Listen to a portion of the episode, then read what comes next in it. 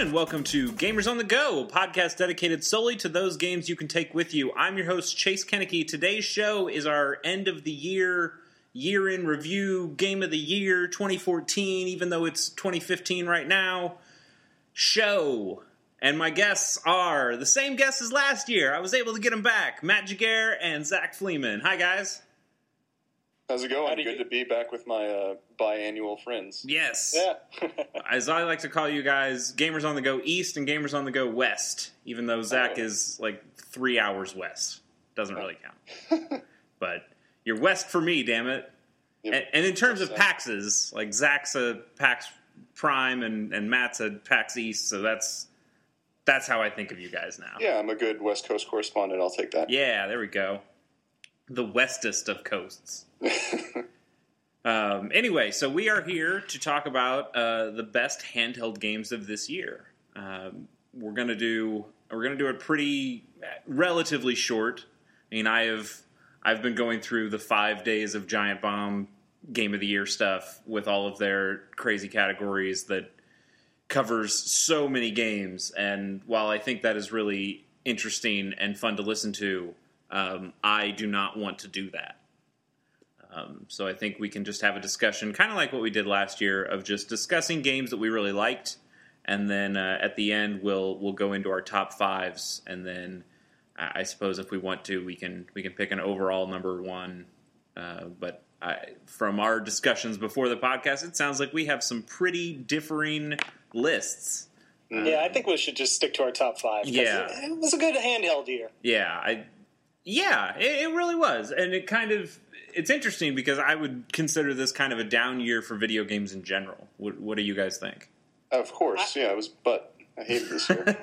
Yeah. like, video games suck so bad right now. I can't stand, like, Far Cry 4 I was kind of excited for, but then it launched with every bit of problems it had, and so did everything else this year. And I, I really just have sucked into my own Nintendo hole. Like, I just play Nintendo games now, and I, I like being that siloed idiot that doesn't know anything about AAA releases. Uh, that that's fair. Um, yeah, the, the I, new I, I really want to know where you guys find the time to play all these games because I have not been disappointed. I enjoyed everything that I've played this year, but it's been like just a very small amount. Uh, but yeah, I, I don't know. I mean, I've enjoyed uh, the biggest game probably I enjoyed this year was Shadows of Mordor, uh, like on the the grand, big Yeah, boy consoles. People seem to like that one, yeah. I, I do Yeah, not. It's absolutely just uh, just incredible. Uh, even if you're not a Middle Earth kind of guy, uh, I am. But man, that that is just an absolute game. Even though it kind of poops all over the entire uh, original uh, book trilogy, but still, I, I quite enjoyed it. Man, I I just did not have fun with that game. I don't know if it's that I am just exhausted of Assassin's Creed style open world games or what, Yep. but I I tried playing that and I got to the mission where you have to stealth and poison the grog for the first time and I just kept getting seen and I I'd have to restart the mission over again and I got really bored and sick of it and was not having any sort of fun. Uh, you just need to go after the orcs. You just got to go after the war chiefs and the. yeah, captains, The that's- the Nemesis really the meat of the thing that they made is is actually really impressive. Um, I Yeah, and I, I had the- a lot of fun with that, but the game That's the one thing I would really, really want to go back to that game for, or try it out at least. I haven't even started it, but yeah, I love I love games that you can carve your own story with. I don't know, creating your nemesis. That sounds so fun. Uh, yeah, so that's pretty cool. Zach, to your point, um, I've been playing Far Cry Four throughout this uh, this vacation now, and I've been having a great time. My only problem with it is that the uh, that my it uh, crops my screen, and there's no place to fix that in the video options of the console releases. So I I just have to deal with this slightly zoomed in crop screen, and it sucks because it, it cuts you off. just have to deal with with the Ubisoft games. Yeah, I mean, and Far Cry Four is is easily easily got it the best out of Ubisoft games this year. Uh, Yeah. because there were some rough ones. But what about uh, Titanfall? Weren't you all hyped for that? Nope, I do not own it. I have not played it. Oh, okay. That game looked nope. Um, that was a that was a fun that was a fun two weeks of conversation on the internet. It, it was nice. I, I tried the beta and it was really fun, but yeah, I don't know. It just never stuck with me and never really wanted to seek it out afterwards. Yeah, I don't have a problem with it. It's just I I have decided that I am done with Call of Duty shooters, and even though Titanfall tries to do something different, it tries to do something different as a Call of Duty shooter, and I just didn't need to play that. And and I've heard some good things and some mixed things, and I, I feel okay not playing that game. Mm-hmm. Mm-hmm. Uh, yeah, now, have any either of you? You both have Wii U's, correct? Yes. Oh, yeah, we do. I recently just got one. Well, welcome to and the fold. I've been playing a boatload of uh, Hyrule Warriors recently. Yeah, I I like that game as Absolutely a person. surprising. As a Uh, person I- who likes yeah. Dynasty Warriors, I like that game a lot. Uh, more than a lot of Dynasty Warriors stuff because it actually does some interesting things. Uh, I could see how if you went to that game as a complete Zelda fan and not a fan of Dynasty Warriors, where it feels kind of dumbed down, but going the opposite way, it was like, okay, yeah, there's there's a lot to this game. Yeah, my cousin is a uh, a huge Zelda dork. He has tattoos and the whole bit and everything like that. And he um, never played a Dynasty Warrior game, but he's just eating this one up. He loves it. Plays it every day. It's a pretty good game. Um, I've I've kind of stopped after I finished the story, um, but I've just got I have so many games that I've either purchased and not played, or played a little bit of and stopped, and I I really just need to play more games, and I haven't gotten that opportunity.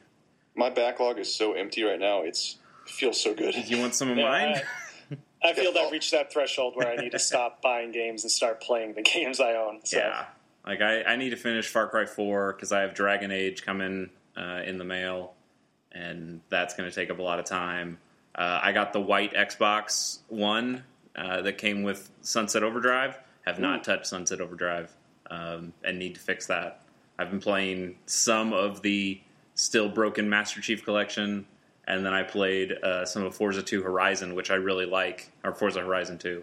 Um, and and then I got a game breaking bug that a lot of people seem to be getting, where it just stops your progress, and you can't take on new races. Um, Oh, that sucks. so I haven't been playing that game recently, um, and they haven't fixed it yet because it's the holidays and nobody's working.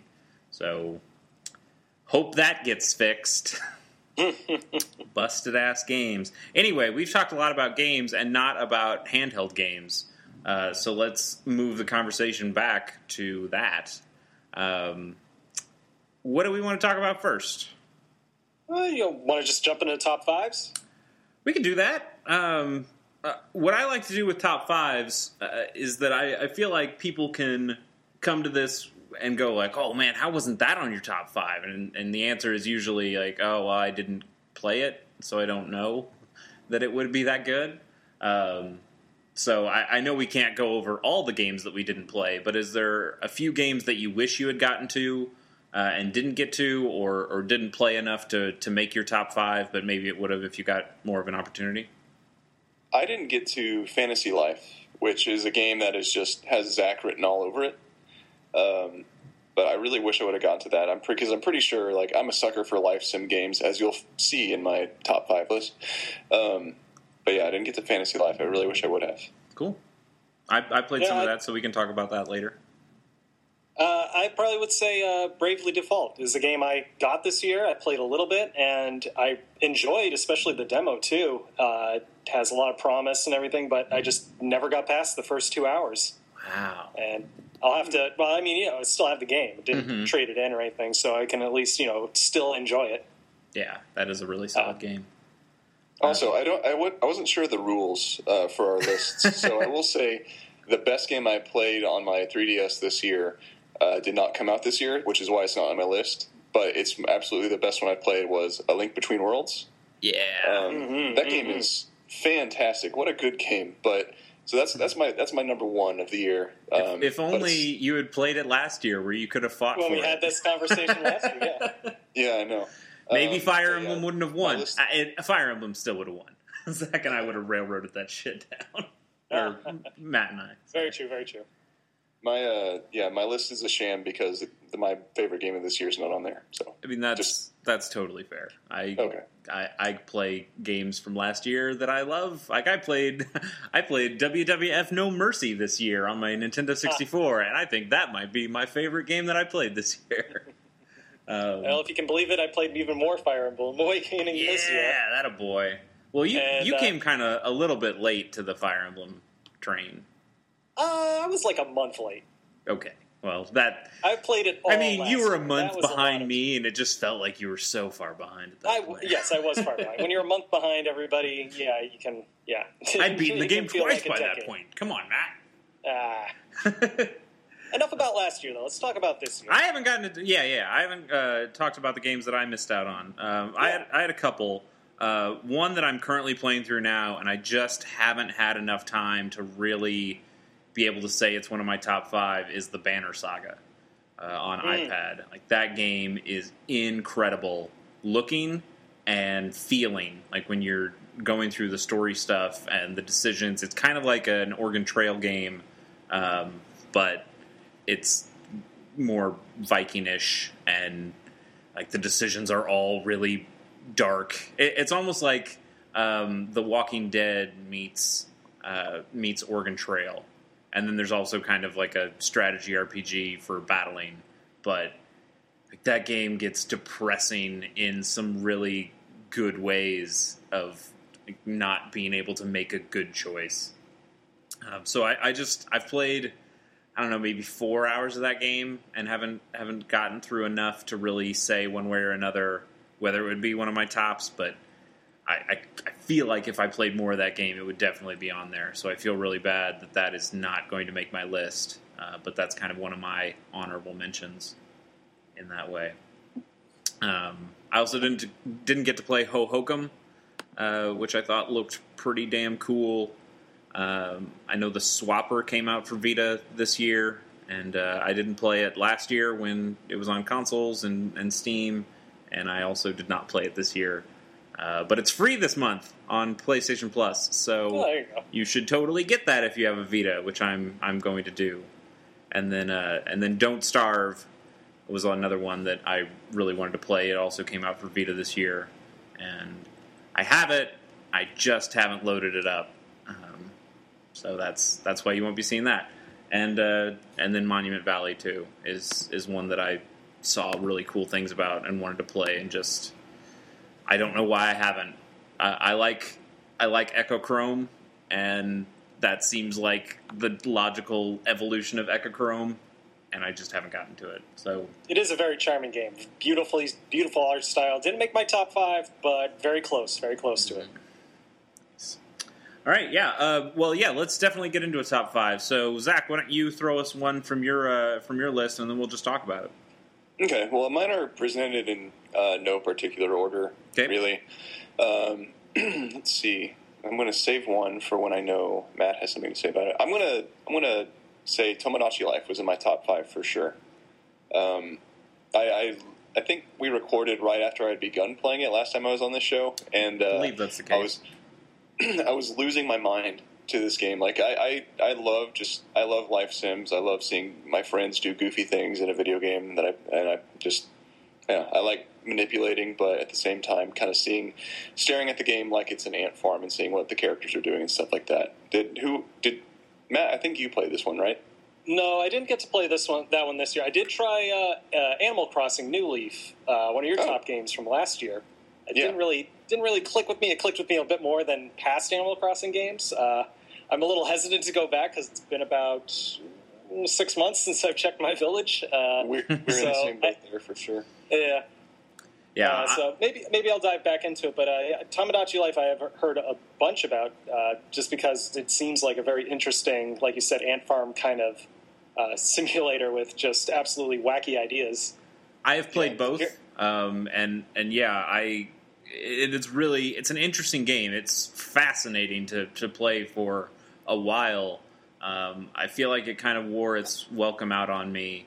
Uh, I just wanted some more player control. Uh, I, I think that's what sets apart a game like Animal Crossing from Tomodachi Life.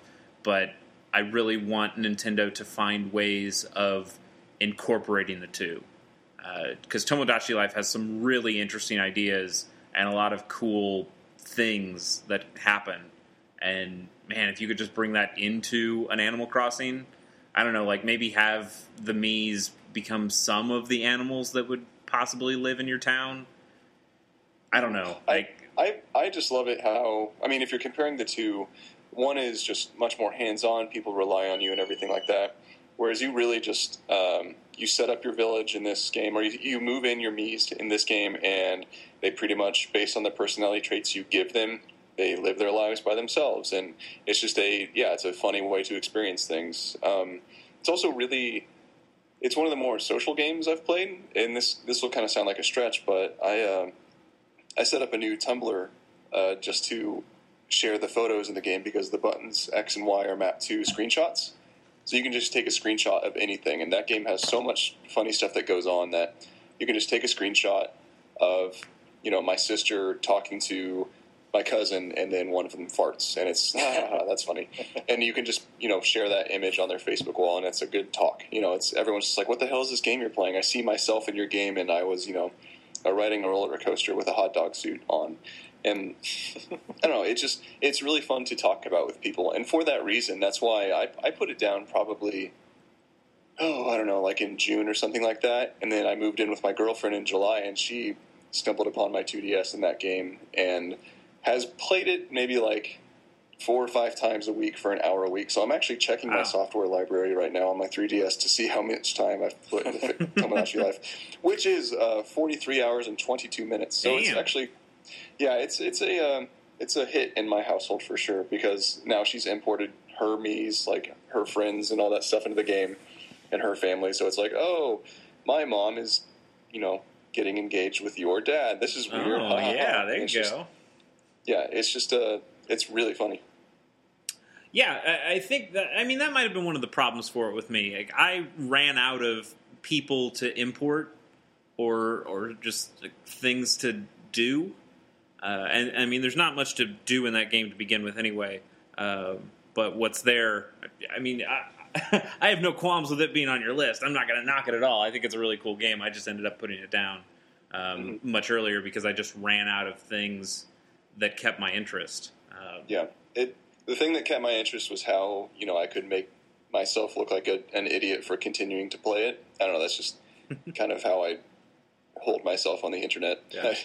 so it was it was mostly just uh, of my own design to make it as stupid and funny as I, I did. And yeah, it was a really fun time. I think my favorite part about that game is the way Nintendo marketed it uh, with actually using things in the game, uh, bringing in Tomodachi Life Mii representations of Iwata and Reggie, and and having them like actually, I don't know, speak things and, and say things and, and do their singing stuff that were actually parts of the the commercials and, and promotions for the game. That was super cool, uh, and I wish Nintendo would find ways of doing that a little bit more because uh, mm-hmm. that was really clever. And they're still they still kind of do it a little bit. They've they've even talked about other games and have used the Tomodachi Life characters to to showcase that stuff, and that's been interesting.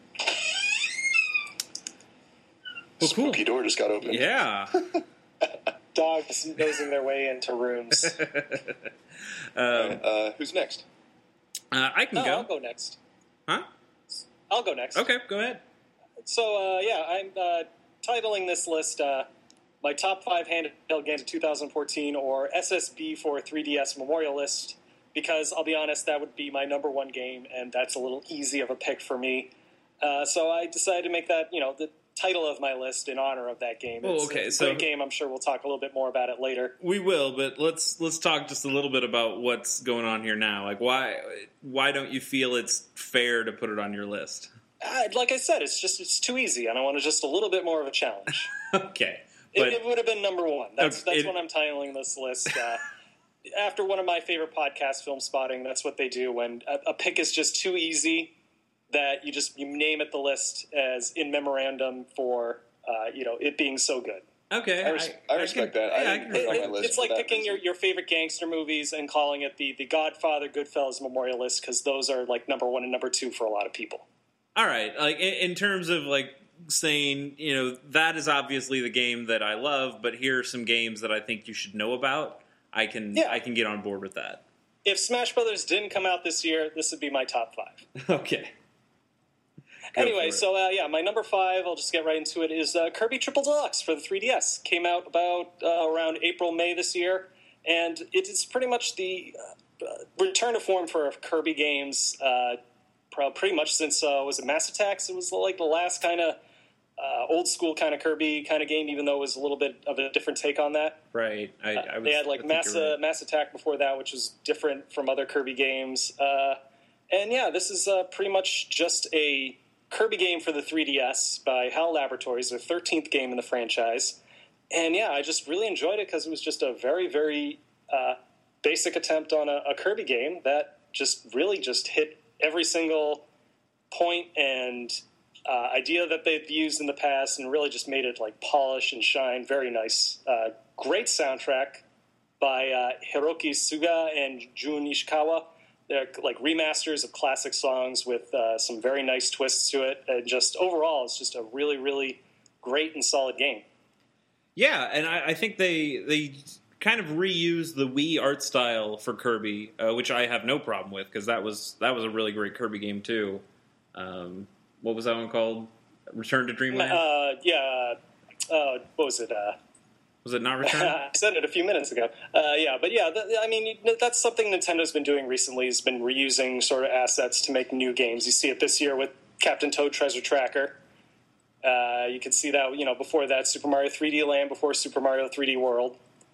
And uh, Yeah, yeah, but I mean, this one they definitely utilized the 3DS's 3D capabilities, not really in any creative ways, just in really good and you know eye-catching ways that are just you know it's nice to like crank it up and leave it on, and you can see like oh Kirby just got like flung right into the screen because he got hit by a train, or uh, he's dri- riding a star and it goes in the foreground and the background, and it's just very eye-catching and very uh, just you know nice nice showcase for that tech kind of technology. Yeah, I would say almost across the board, this was the year that Nintendo really didn't do anything new, but it just executed everything so well, uh, with Mm-hmm. like the the exception of Yoshi's New Island, which was not that good.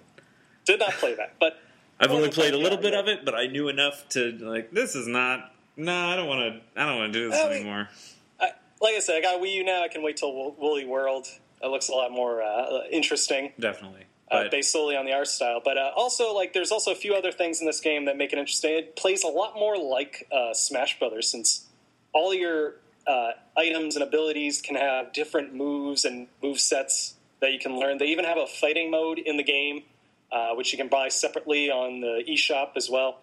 Uh, and yeah, just like as I said, just a very solid game. Definitely. Like in, in terms of like uh, Smash Brothers and Mario Kart and Kirby, all of those were just super well done versions of all of those games. Uh, and I applaud it. Yeah, I, I had a ton of fun playing Kirby uh, this year, but it was just kind of one of those. I played it and then I set it down and kind of forgot about it until the end of the year. And, and I remembered, like, oh shit, that Kirby game came out. Yeah, that was fun. Um, Yeah, I definitely feel it was overlooked, but you know there was a lot, lot this year, so you know tough competition. Yeah. Uh, well, I'll just move right in because this kind of transitions into my top five. Uh, my fifth one, uh, we talked about it a little bit earlier, but it's Smash Brothers. I, if you asked me at the beginning of this year what my number one would have been, I would have said Smash Brothers easily. Um, but there, there were some other games that kind of just overtook it. That was a little surprising to me. I would have pegged you having it as your number one too. But It was yeah. I'm wrong. It it seemed close for a long time. I, I played the 3DS version a lot. Um, I've played it more than the Wii U version, even though I would probably say the Wii U version is the best way to play that game. I mean, the Wii U version does have more features, more modes, bigger soundtrack, and all those things. But I, I really feel the 3DS just they nailed getting a portable Smash Brothers in ways that I could not even imagine. Yeah, and, like I, actually fitting it onto uh, just on the 3DS in general. it's it is a it is the best playing Smash Brothers, and that goes for the Wii U version as well. It's the best playing Smash Brothers, uh, you know, ever in my opinion. Uh, I I thought Melee was was fun. I really liked Brawl, except for the tripping, uh, and then this one feels somewhere in between Brawl and Melee in terms of like the game speed and the way everything plays. And Yeah. it's uh, it, it, it's a dream to play. I think my only problem with the 3DS version is the control scheme, um, in that you can. It seems like you can remap every single button on the right side of your 3DS, so any of the buttons. But when it comes to movement, they force you onto the C stick, or uh, not on the C stick, but the, the circle pad. and Yeah. and I did not like that. I, I Never really bothered me. I really just wanted to run around on the D-pad, and that would always just be taunt. And I don't know why there wasn't a way to just switch those two. It seems like the easiest thing in the world, um, but so that you're not game developers, Chase. I guess not. Yeah, I. But if you're going to be able to switch every button on one side, why can't you just switch the movement stuff on the other side? Anyway, uh, it. I honestly that soured me a lot because it, it felt like I was mashing my or not mashing, but it just it didn't feel right uh, Mm. as right on the 3DS. Now when I'm playing it on the Wii U version and I can hook up my GameCube controller or even um, even like the the Wiimotes and and even the the uh, the actual gamepad, all of those things feel fine, and I think that's why I'm liking the Wii U version a lot more. Uh, but still, the Circle 3D Pad just doesn't cut it, huh? I mean, it's still my fifth best game of the year. Know, It- it's a it's a fantastic game. I, I like a lot of the characters, except that they cut Lucas, but we've talked about that before. the roster is fantastic. It- it is like absolutely like uh, more more characters than I thought they could ever possibly fit. If even if I look back at the N64 version, it it's just incredible. Yeah, I, mean, Smash Brothers still has me hooked on collecting trophies and seeing what they say about uh, old, old, uh, older games and seeing characters that I've either never seen before or haven't seen for a long time. And it's always cool to just kind of dig into that history stuff. I think the Smash Run mode on the 3DS is more fun than that Mario Party-ish mode thing on the on the Wii U. Uh, so I definitely think, in terms of modes, the the 3DS has the edge on that, uh, at least in the quality. Because, like you said, the Wii U just has so many more things to do. Um, but uh, yeah, they're both really, really solid games, and just because I think it's really just that I like the Wii U version better, that the 3DS version is is being knocked a little bit on my list. But still, top five, and it's it's an excellent way to play, and you should get both versions because that's the way to get Mewtwo, and everybody wants Mewtwo, right? And the soundtrack, man. Yeah, ac- actually, the soundtrack is the reason to do that. Um, Yeah, uh, yeah. The sound, just one note on the soundtrack. It is like an absolute treasure trove of like remixes, rearrangements, and old themes and uh, scores from past not only Nintendo games but also Mega Man and Pac Man and Namco and Sega. It's it's great, just absolutely great. Yeah, I, I don't want to reference Giant Bomb too much, but like in this one instance, they were talking about best music, and it came up that are we really counting Smash Brothers? Because if we are, that is totally not fair. It, Because it would get best compilation probably. Yeah, if it's like, had that is- award, but that's I, I kind of agree with them. incredible. Luftrausers is a really good soundtrack and Hell- does oh, a yeah. lot of interesting things. And it's- dirty with a big heavy D. Holy crap! oh, we will we will be talking more about Luftrausers relatively soon. I am sure of that. Um, all right, so Zach, why don't you hit us with another one of yours? Um, okay, so this one's a little bit awkward for me because I just played it a couple days ago. Um, again, on a plane. Uh, the Sailor's Dream, uh, the Simogo game that came out Mhm. a couple months ago. Uh, I I had it for months, or I don't know how actually how long it's been out. It's just been sitting on my phone, but I was bored on a plane, so I just hit play with my headphones in, and man, they know how to make just a really cool audio visual experience for sure. Like I I don't think that's uh, I don't think it, I don't think it's great at all. Like Device Six is their I mean is just the best one of the best games I've ever played. Um, but Sailor's Dream it tells a story and it's really interesting, but a little bit convoluted and required me to you know poke around more to get more of the story than I was feeling at the time. So I, I didn't get. I mean, I, I beat like the the main portion of it, but it said, "Hey, to find out more stuff, you got to find more secrets." And I'm like, eh, "Okay, I'll put you down for now." Is But, it uh, is it more convoluted than uh, Device Six? Yes, for sure. Okay, I, I didn't get super far in Device Six, but there were some things that, and I was like, uh, I don't know what's going on here. I don't know what they're referencing at this point. and maybe Yeah, that's this just what I haven't played. it's from what I played, it's less of a puzzle game that Device Six was. Like Device Six had really good uh, puzzles interweaved between its story, uh, whereas this one is pretty much just saying, "Hey, let's tell." Well, as far as I can tell, about a girl who burned her house down. That's that's all I got. Um, which is I guess a little bit dark.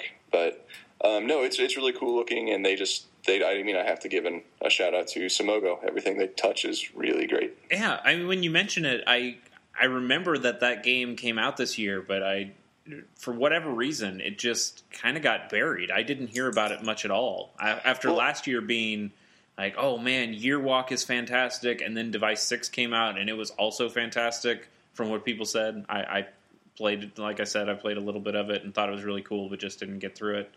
Um, Like I, I heard nothing about Sailor's Dream. Yeah, it, it kind of came and went, and I think the reasons, like, uh, yeah, you hear me talking about it right now, but I, I don't, I don't play very many mobile games, but it was just, it was, it was cool enough. It was like, oh, okay, this is another Simogo game. They're doing their thing still. That's great, and that's why it's on my list. Okay. So it's it's basically the Far Cry Four of of handheld games this year, is what you're saying. In, in that it's uh, another iteration of kind of a samey formula that is still good. yeah. Yeah, yeah, yeah, that's fair. I'd say that's fair. Even though, like, the idea of those games being iterative is really funny. That yeah, I I totally agree. Now that I when I hear myself say it, I think it's silly, but um, but there is Yeah. some factual information in there and some. Yeah, if you have like a, an iTunes gift card from Christmas or something like that, and you want to plop four dollars down on something you can just flick your thumb at for an hour, go ahead. Nice. Yep. Cool. Matt, seems like Well- you're up. Speaking of uh, thumb flicking or finger flicking on iOS devices and Android devices, uh, my number four is Desert Golfing. Uh, developed by Captain Games, who did EnviroBear back in 2010. Uh, it's basically just an endless golfer that is reminiscent of Atari games. Uh, just pretty much you are playing a sort of launch game uh, like Angry Birds or tank games back on the Atari, and you basically just flip the ball and try again to the hole, and that's that's basically it. It keeps your score and it just keeps going. Sat down with it for a while, and it's no, yeah, I actually played that way more than Sailor's Dream because it's just a mindless, like, hey, I'm on the toilet, flick, flick, flick. Yeah. Pretty much, yeah. I, I, I kind of agree. And part of the the allure of this is the mystery of the game and the buzz surrounding it. Uh, partly because I think people took the game way too much, way too seriously than uh, it, it actually deserves or any credence towards it. But it's still a very good. Like I could imagine this game coming out for the Atari, but done in a way with modern technology, making it such a vast and almost seemingly endless game. Uh, I don't know if there is an end to it or it's just you know, as by design or uh, what the creators intended, but it is like just absolutely great, simple idea that is just done in just a really, I think, uh, interesting and creative way. I- I know there are people who are in the mid 2000s of holes, and the only thing that has changed is that the the like the color of the actual ground changes very slightly with each hole. So they're they're now on to a different color, Oh, Yep. and that there's a cactus eventually. Eventually, and then and Oh, a pot, shit. but none of it ever comes to like any fruition or any kind of meeting. Ah, just- there's nothing to that game. I like I've, I'm on a whole hundred. Uh, I've gone through a hundred holes of that. My score is terrible. I I am not necessarily good at that game. I don't know why I'm still playing it. Yeah, that's that's a good point. Like my my buddy told me to pick it up. Um, I think well after the hype for it kind of died down, so I picked it up and I'm like, okay. Instantly knew it was not going to be anything like an endless golfer, or I mean, I knew it was going to be an endless golfer. Like I knew this game had nothing to it besides you're just going to be endlessly flicking at holes on a procedurally generated whatever like terrain. But he kept on asking me, "Is like, hey, did you did you see the thing yet?" I'm like, "What thing?" He's like, "Oh, just play it a little bit more."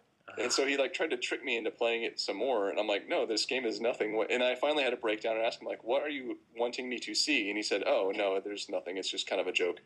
It's, it's kind of like a desert. It just goes on, and there's really nothing much to it. Yeah. So I mean, if it's yeah, buy it. I don't know. I- I don't know. It does have the best hyperbole I've heard this year, which is the Dark Souls of golfing. So I, I, I don't know where people get that idea, but if you have, I guess, bad OCD that you have to get a hole in one in every game, uh, every hole. Fuck like, that game. like if, if that's what you're going for, then fuck that game because holy I shit. know. I, I, I don't think that's the right way to look at that kind of game, but uh to me, it's just part of the game of golf is supposed to be a little bit relaxing. Just you know, a, a simple goal of get the ball in the hole, uh, and it just does it in a way that I just find fascinating. I I really wish that would have turned out, and I guess it still has a chance that it hits Frog Fractions too. it's not Frog Fractions 2. I want it to be though. I want it to just go in the hole one time, and then it drops all the way down through the world and becomes, I don't know, a, a text-based shooter, whatever the fuck Frog Fractions Two would end up being, but. It's actually Half Life 3, folks. yes, if you get to whole, I don't know, 10 billion, eventually you'll get Half Life 3.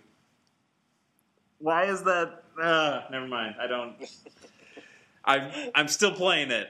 I, I played. That- see? I mean, played of maybe part of my 30 holes last night. I played a lot of, too. So Uh, I I just got it a couple weeks ago, I, and I played 30 holes last last night, and I, I hate myself for it. I'm giving it points just because it's just simple, basic, and just does something that is so simple and basic, but with like modern technology wouldn't have been possible 20 years ago. Okay, yeah, I mean the the physics are very consistent and good. Somewhat consistent, but still, it, you know. Oh, okay. Um, well, from a game that has the bare minimum, well, I don't know. Technically, Desert Golfing has much more content than any other video game this year, uh, but it also has the least amount of content in a video game this year. Uh, my number four, with this very botched segue, is Bravely Default for the 3DS.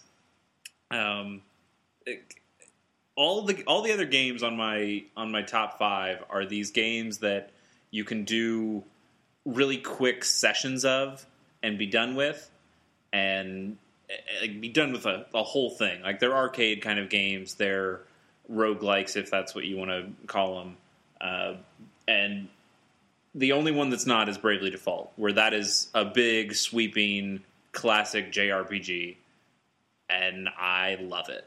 Um, it is it is not the best game. Uh, I, I think it really falters in the end, uh, like the maybe the last third, third to a quarter, depending on how fast you are, I guess. But that the the core game that's there is amazing. Like the combat stuff is fantastic. They they've added in.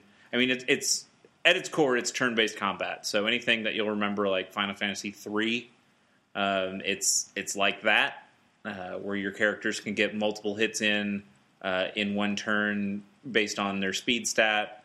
Um, but still, it is just I take a turn and then you take a turn. Um, and I like that combat. I, I think Final Fantasy ruined it when they brought in the active time battle system, uh, which is why anything four and above is garbage. Oh, another Um, conversation for another time. it but is, yeah. it is because I like a lot of things about four and five and and some other ones as well. But uh, Bravely Default finds ways of taking the concepts I like about later Final Fantasy games, uh, and when I say later, I'm talking four, five, six. Um, yeah, just not even not even seven. Um, Nine. I like nine. Okay, sure, but uh, eight. I'm not. I'm not trying to name off all the good Final Fantasy games. I'm just saying that they take some of the concepts that you'd see from some of those Final Fantasies like four and five, where you have like the expanded job system and uh, the just the way the classes go and the way that you can bring skills from old classes into new classes. Um, it's kind of got uh, in that way. It kind of feels a little bit like Dragon Quest Nine. Uh, Yes. which- okay. Pause real quick. I Yeah. knew the second I saw this game, it was like it's a it's a job based game on your DS, and I'm like, okay, how long until Chase loses his life to this? Because like because when Dragon Quest Nine came out, I enjoyed it quite a bit, but then I realized job class based system RPG games aren't aren't my thing, really. But you just you lost your life to Dragon Quest Nine. I very much did. Uh, I've tried going back to that game, and it's impossible. Uh, like unless I started over from the very beginning, which I am not going to do because that takes forever. Uh, but yeah, like that. Can I put Dragon Quest Nine on this list? um, no. Um, let's let's get back to Bravely Default. Uh, yes, it is. It is very much that style of game, and I think the art style is really interesting, where it kind of looks uh, more like a uh, I don't know, maybe like a watercolor painting almost. The backgrounds are gorgeous. Backgrounds are gorgeous. The characters are kind of that chibi looking DS Final Fantasy game stuff that you've seen before, uh, but I think they're they're detailed in a pretty nice way. Uh, but it just, damn, it just feels good. Like I like all the classes. I, I think the the Valkyries that are basically the dragoons of this game, like they look so badass, and there isn't really a bad class in the in the game. I playing through Final Fantasy III. that game is kind of brutal. Uh, because there are just some classes that are garbage. Like you should not play as some of those classes. There is no reason to play as a Dark Knight. There is no reason to play as a Dragoon.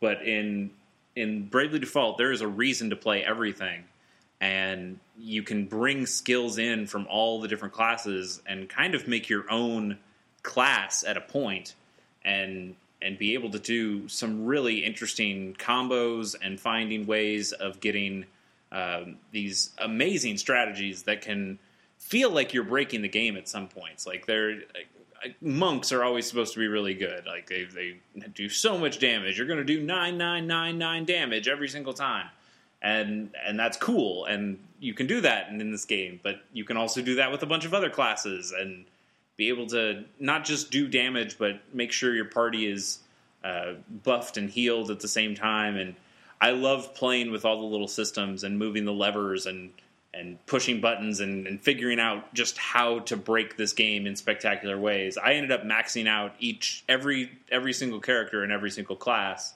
uh, because it was just fun, and Jesus. I love I love finding all the new weapons. I think this game more than a lot of others uh, does Street Pass really well in in terms of uh, there's this town that your character's from that at the beginning of the game, it gets fucked up. It gets trashed. Um, like a crater opens up in the ground and it falls and dies. So I, am not exactly sure how they decide to rebuild the town because it's gone. uh, but they decide to rebuild the town. So you're rebuilding this town, and when you uh, find people through Street Pass, they become extra townspeople in that kind of side town. It's it's almost like um, like the outer ops kind of stuff in a in Metal Gear Peace Walker or um, like the way Assassin's Creed has those things where you can send people on missions. Uh, it, it's just kind of this side game that takes some time, so it kind of gets your free to play hooks in you, even though there's nothing really free to play about this game. Um, but then your townspeople can create shops that have weapons and items and, and armor and things like that that really can give you a great boost when you need it. Like if you're not if you're not great at the strategy stuff, being able to have that town where it just takes a little bit of time where you can then get better gear, you can kind of um, um, brute force your way through some of the challenge. Um, I've talked a lot about this game, and I don't know if I've really said a lot about this game. Uh, but it is really cool, and I, I had a ton of fun. And if it wasn't for that last third being so damn repetitive and disappointing, um, and repetitive, oh, like JRPG. Oh, well, the thing is, Bravely Default. Um, I, I, don't want to spoil it for you if you're still possibly playing it. Yeah, please don't. I do, like I said, it's one that I do intend to get to at some point. Yeah, let me just say that that game is literally repetitive um, and that is what breaks it for me. Um, so it, it ends up only being number four because it is so perfect in almost every other aspect that that one thing near the end of the game really breaks a lot of it. Uh, Bravely Second sounds like it's coming along really well. Uh, they they've showed off some of the new classes, uh, and I I want to play that game, and I very much hope they fix that kind of repetition problem and if they do, I have no doubt that I'll be seeing it near the top of my list whenever it comes out. I don't know if it's supposed to come out this year or next year or whatever, but uh, I think it's coming out soon. Actually, I would hope that game looks really badass. Anyway, um, so yeah, that's my number four. Zach, if you're if you're still there, uh, I, I heard job class again and I fell asleep. Yeah, yeah, I I imagine so. Uh, why don't you hit us with another game from your list? Well, because we're minutes away from uh, the golf talk we had, I'm going to bring up Mario Golf World Tour for 3DS. That's on my list for sure, and I wanted to get to it before Matt said it too. um, no, Mario Golf uh, is a funny series because I think I've only really gotten addicted to the Game Boy one by Camelot, which uh, Chase, have you done a show on this one? I have not, Camelot? but we'll make sure to do one. Uh, that and Mario Tennis are two of my favorite Game Boy Color games of all time. Yeah, I haven't gone back to those since I played them, you know, when, as a kid. But I just have really fond memories of that and all the RPG stuff. And In fact, Camelot is probably my favorite developer because they've made Golden Sun. Uh, Ah, Hey, do you guys want to just talk more about JRPGs with job systems some more? oh, Golden Sun's great. I'll I will back you up on that. Um, Let's talk no, about Mario Golf.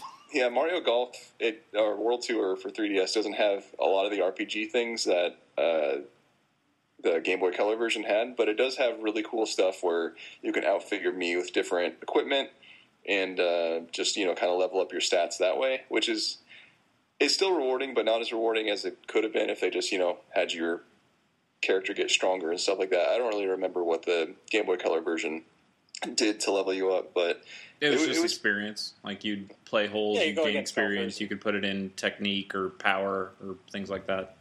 Okay.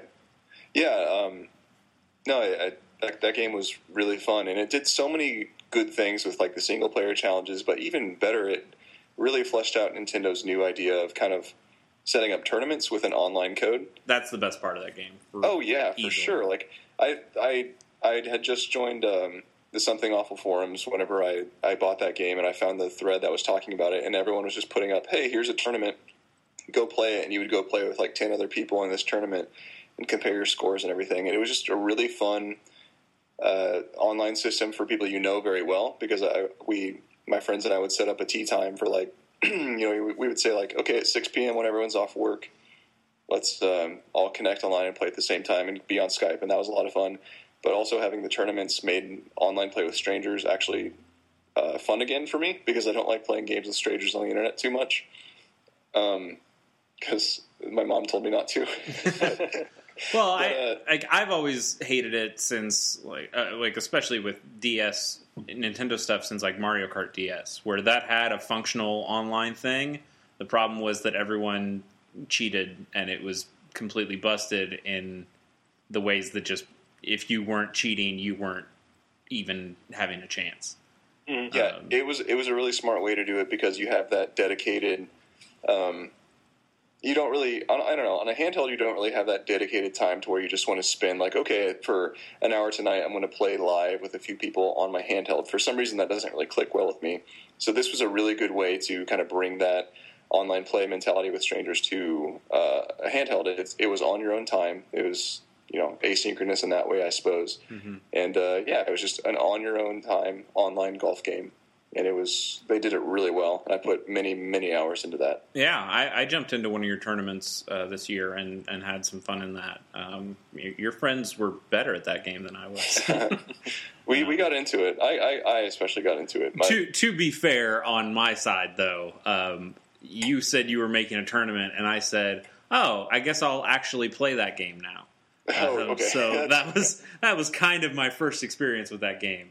Oh Um, yeah, and man, people are scary good at Mario Golf. Like I'll get you know I'll get something ridiculous like a birdie on every hole, or you know end up with like yeah eighteen under and be like, yes, I did it. This is fantastic. But then some people just I don't know how. I Yeah. mean, they they just research the winds. Like I saw a good five paragraph post about how you can like use you know high school physics and trajectories to understand where exactly your ball is going to lay Wow. and yeah, I mean, you can get really into it, but at, at its core, it's a really good Mario Golf game. And I don't know, for some reason, I'm holding off playing my DS until the new 3DS comes out. So as soon as like the new 3DS comes out, I'm really excited to get back into uh, playing video games on my 2DS for sure. Uh, a couple questions Or- for you. First, like, how did you? How far did you get in that um, star chipping thing? Like that Oh, the, nighttime the, the chipping. one thing? on the one on one on one putt. I think so. Yeah, yeah, yeah. That one. I I did. Uh, so apparently, you can break that by buying mulligans. I didn't know that. oh, what?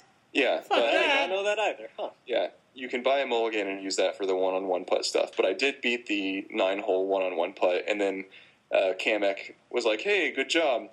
Now do the Why- 18.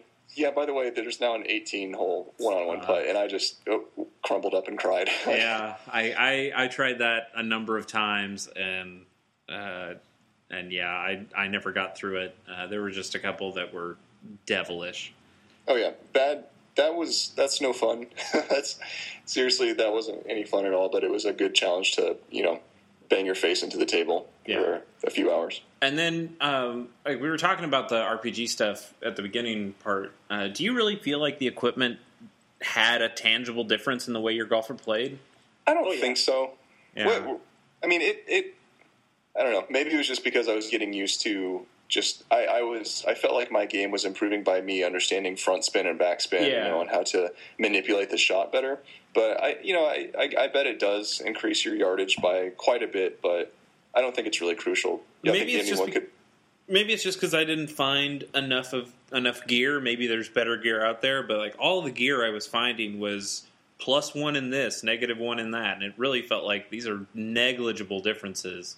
I think what I ended up a little doing bit was more, though. I mean, it, it it's a little backwards in how it unlocks stuff. You play rounds, and even if you don't win, you'll unlock stuff as you go along. But then you have to buy it with coins. Uh, yeah, it, it, it definitely is not going to win best uh, interface of the year. No, sir. Uh, mostly because uh, walking around the the uh, golf club is a little bit, uh, I wouldn't say intrusive or uh, yeah, hard to do. It's just it takes a little get bit getting used to. okay. Yeah, like understanding where everything is. I, f- I feel like we, I thought we had abandoned entirely that um, that lobby lobby based menu system. Yeah, that I don't know. Hub kind of thing. Just it And- takes so long to do anything that you want to do. yeah, uh, I heard a lot of complaints about, especially Nintendo games this year in general, just how you know the menus they just don't really understand how to organize their stuff very well. But I mean, once you're ingrained in their systems for a little bit, you kind of understand where things are. Yeah, like even Smash, there there are Oh, yeah. things that I want to do, and there are just so many menu trees in there that I, I how do I get exactly to trophies? Okay, I've got to go to vault, and then I've got to trophy, and then I got a gallery, or is it gallery? I don't know. Like there Mhm. there were so many things in that game that I'm, I'm sure it's a Herculean task to actually organize all that shit, but it just didn't feel quite right. But yeah, Mario Golf is really cool. Uh, it it it didn't really have a chance of making my top five because I feel like mine's kind of stacked with things that I really love. But that is a RPGs cool came out this year. one RPG came out this year. Hey, oh, this is off topic. Has has anybody played Persona Q? I have Is that game good? Mm, no, Okay. Mm. no, it's not. I, I've only heard like maybe two sentences about it, but I heard like, oh, it's a random dungeon crawler type. Have thing. you ever played an Etrian Odyssey game? No. Then you probably don't want to play this. Okay. I, I had not either. I really do not like the way Etrian Odyssey does combat or dungeons or anything, and it is very much an Etrian Odyssey game with a Persona coat of paint on it. Um, they they do bring in a couple things from Persona, like you you do have the actual personas and the uh, fusing stuff, um, but I've gotten through about a third of that game and am just uh, it, the reasons that I would go to it would be because it's Persona, and the Persona parts of that game are paper thin. In that, hey, guess what? like uh, Chie, she likes meat, and they talk about it a lot. Damn right she does. I know nothing about Persona. And I just, I just figured Kan- like yeah. if I, I I like dungeon crawling and uh, having something like that on 3DS sounded cool, but I was just curious. I didn't mean Yeah. to derail. I just I just didn't like it so much. Um, I I might do an episode on that with uh with our resident persona uh, nut AJ Hurst. Um, he might he might come on and tell me why I'm wrong that that game is actually great because I know he's enjoying it, but uh, I'm not having fun with it, and I've more or less stopped playing it altogether. Okay, but um, Matt, I don't want to put words in your mouth, but did, would this be a good time for you to talk about what you liked with Mario Golf? Oh yeah, sure. I mean, uh, it's my number two game of the year, so I'll skip number three for now and go right to Mario Golf. But yeah, I did not play the tournament mode pretty much at all, and I still enjoyed the hell out of this game. It, I feel it's the best Mario Golf since the N64 and Game Boy Color ones. Dang. And uh, yeah, it just nails like the physics, the feel, it's basically a portable Mario Golf that I really always wanted since the Game Boy Color. And yeah, it's uh, uh, I don't really think there's more I can say about it other than what has been said. Uh, I did like the challenge modes a lot in the game. I think the those are really good. And other than knocking it for the uh, interface designs, I really wish there was like a trade-off mode where I could play with another player and we can swap, you know, using a single Oh, that DS would be cool. swap. to- Yeah, It- that, that'd be a great addition. It would have been nice to have that because that was a little disappointing when uh, a friend wanted to play and I was like, well, you, you have to have your own copy of the game and We're not DS. game developers, Matt. Yeah, I know, I know. But you I also don't than- like I don't like my friend's uh, grimy hands. That's not yeah. Screw your friends. Everyone else has gross hands. I don't understand. anyway, go ahead. Uh, But yeah, yeah, I can't really say more about it because I've said a lot about it. And yeah, Mario Golf is my number t- uh, two of the year. was there a Game Boy Advance one of those? I know there was a tennis. I'm trying to think. Uh, I Think don't think there Boy was Advance a Game one. Boy Advance one. Because I, I I played a little bit of tennis, and I There was a GameCube Mario Golf. Yeah. Uh, yeah. I, I just didn't like the Game Boy Advance ones. I, I thought the art style was a little too mucky. Um, and and I, I don't know how much of the RPG stuff they actually hung on to with that, but uh, Um, those Game Boy Mario Color Golf ones are just so Tour perfect. came out do what? oh yeah, in 2004, and it on the box it says role playing golf. I don't know Okay. why nobody knows this game. Weird. Yeah. All right. Um, well, uh, yeah, I, I guess that skips on to me then. Uh, my number three is Luftrausers. both Which- which I I am gonna say is the coolest game of this year, no doubt. Like that that game, that game is fucking awesome looking. It definitely has a very unique style all its own. It uh, again, not like Desert Golf, very reminiscent of like Atari games and uh, that kind of uh, feeling to it, and just a very basic uh, like craft airplane shoot 'em up, uh, kind of like Defender.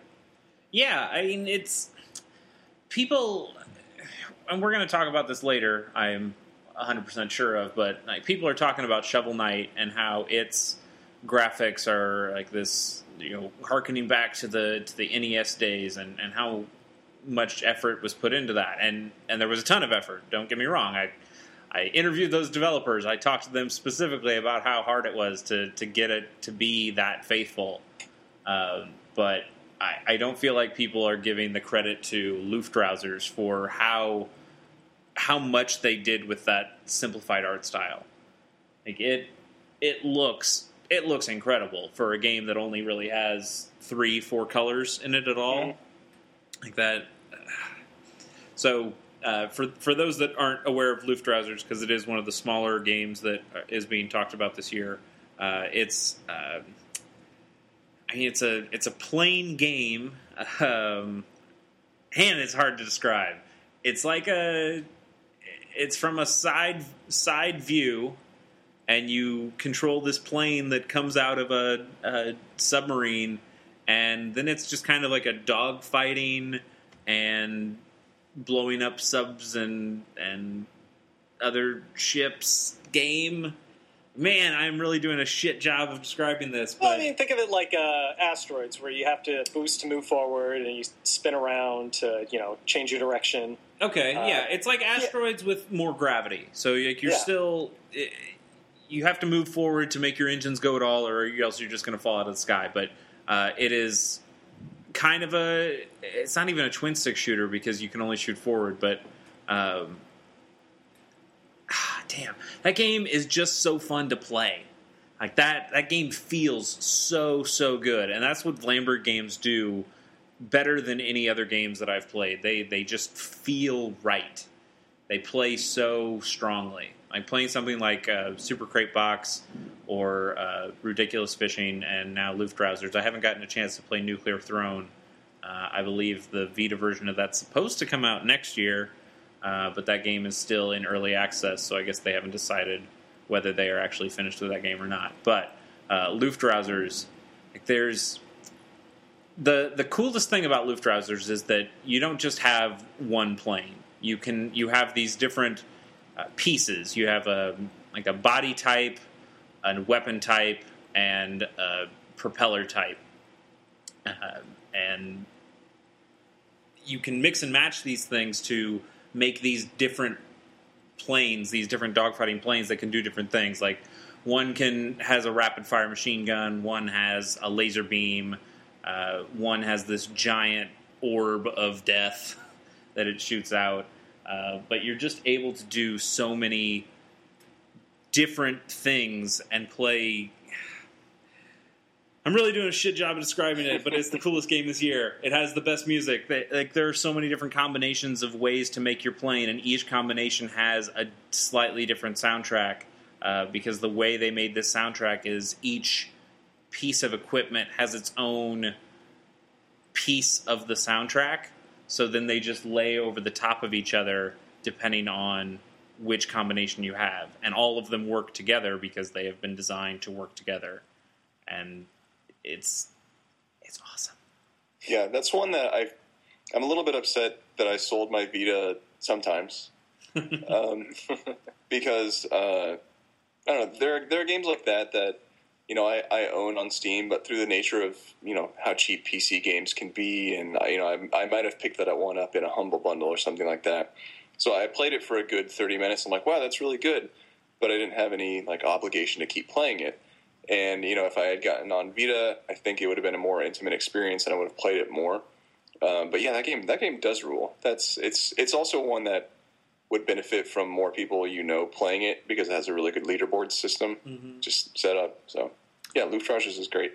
Yeah, yeah. It's, it's, my honorable mention only because I did not play it on a handheld. It was played on uh, Steam on my laptop, which it, it's it, it, like again, it's another very takes basic ideas and basic uh, concepts and uh, graphics and interface and sound and just makes it really, really just easy to pick up and play, and you can just keep playing it for hours. Uh, just because it's so simple and just addictive. Definitely, and I mean, it holds your attention. It's it's one of those games where you can play it for you know two or three minutes because that's probably all you're going to last because it is hard. It is a hard game. Mm-hmm. You will die in that game many times and very quickly. Uh, but there are specific challenges associated with each part, playing part that you can use. So you know, if you have the the underwater propeller, which lets you not take damage when you go into the water and kind of dive down. Um, there are specific challenges just for that piece. Like uh, you know, you have to get a combo of this high, or you need to take out one submarine while your combo meter thing is at maximum, and it keeps you playing the game, and it keeps you playing the game in different ways and learning about how different pieces of equipment work and how they work with each other and it's a great little challenge. And when you actually do complete all of those challenges, uh, then they unlock the harder versions of those challenges because there is I, I, forgot what they call it, but it is like the the masochist mode of hey, you know how this game can get kind of hard if you're alive for more than five minutes. Well, we're gonna cut out that five minute part, and we're just gonna kick you in the nuts right at the very beginning, and then you still have to complete challenges after that, and it just gets insane. Damn, I love that game, and I hadn't played it for a while. And when I was making my top five list, I was like, "Yo, I should really go back and play a little Luftrausers, just make sure it was as cool as I thought it was."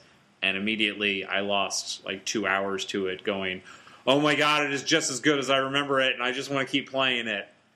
So, Luftrausers is a game you really need to play, and I hope that when um, I met uh, Rami Ismail at a um, uh, at a uh, PAX East last year, and uh, talked to him about Nuclear Throne that they're uh, hopefully, like I said, coming out in 2015.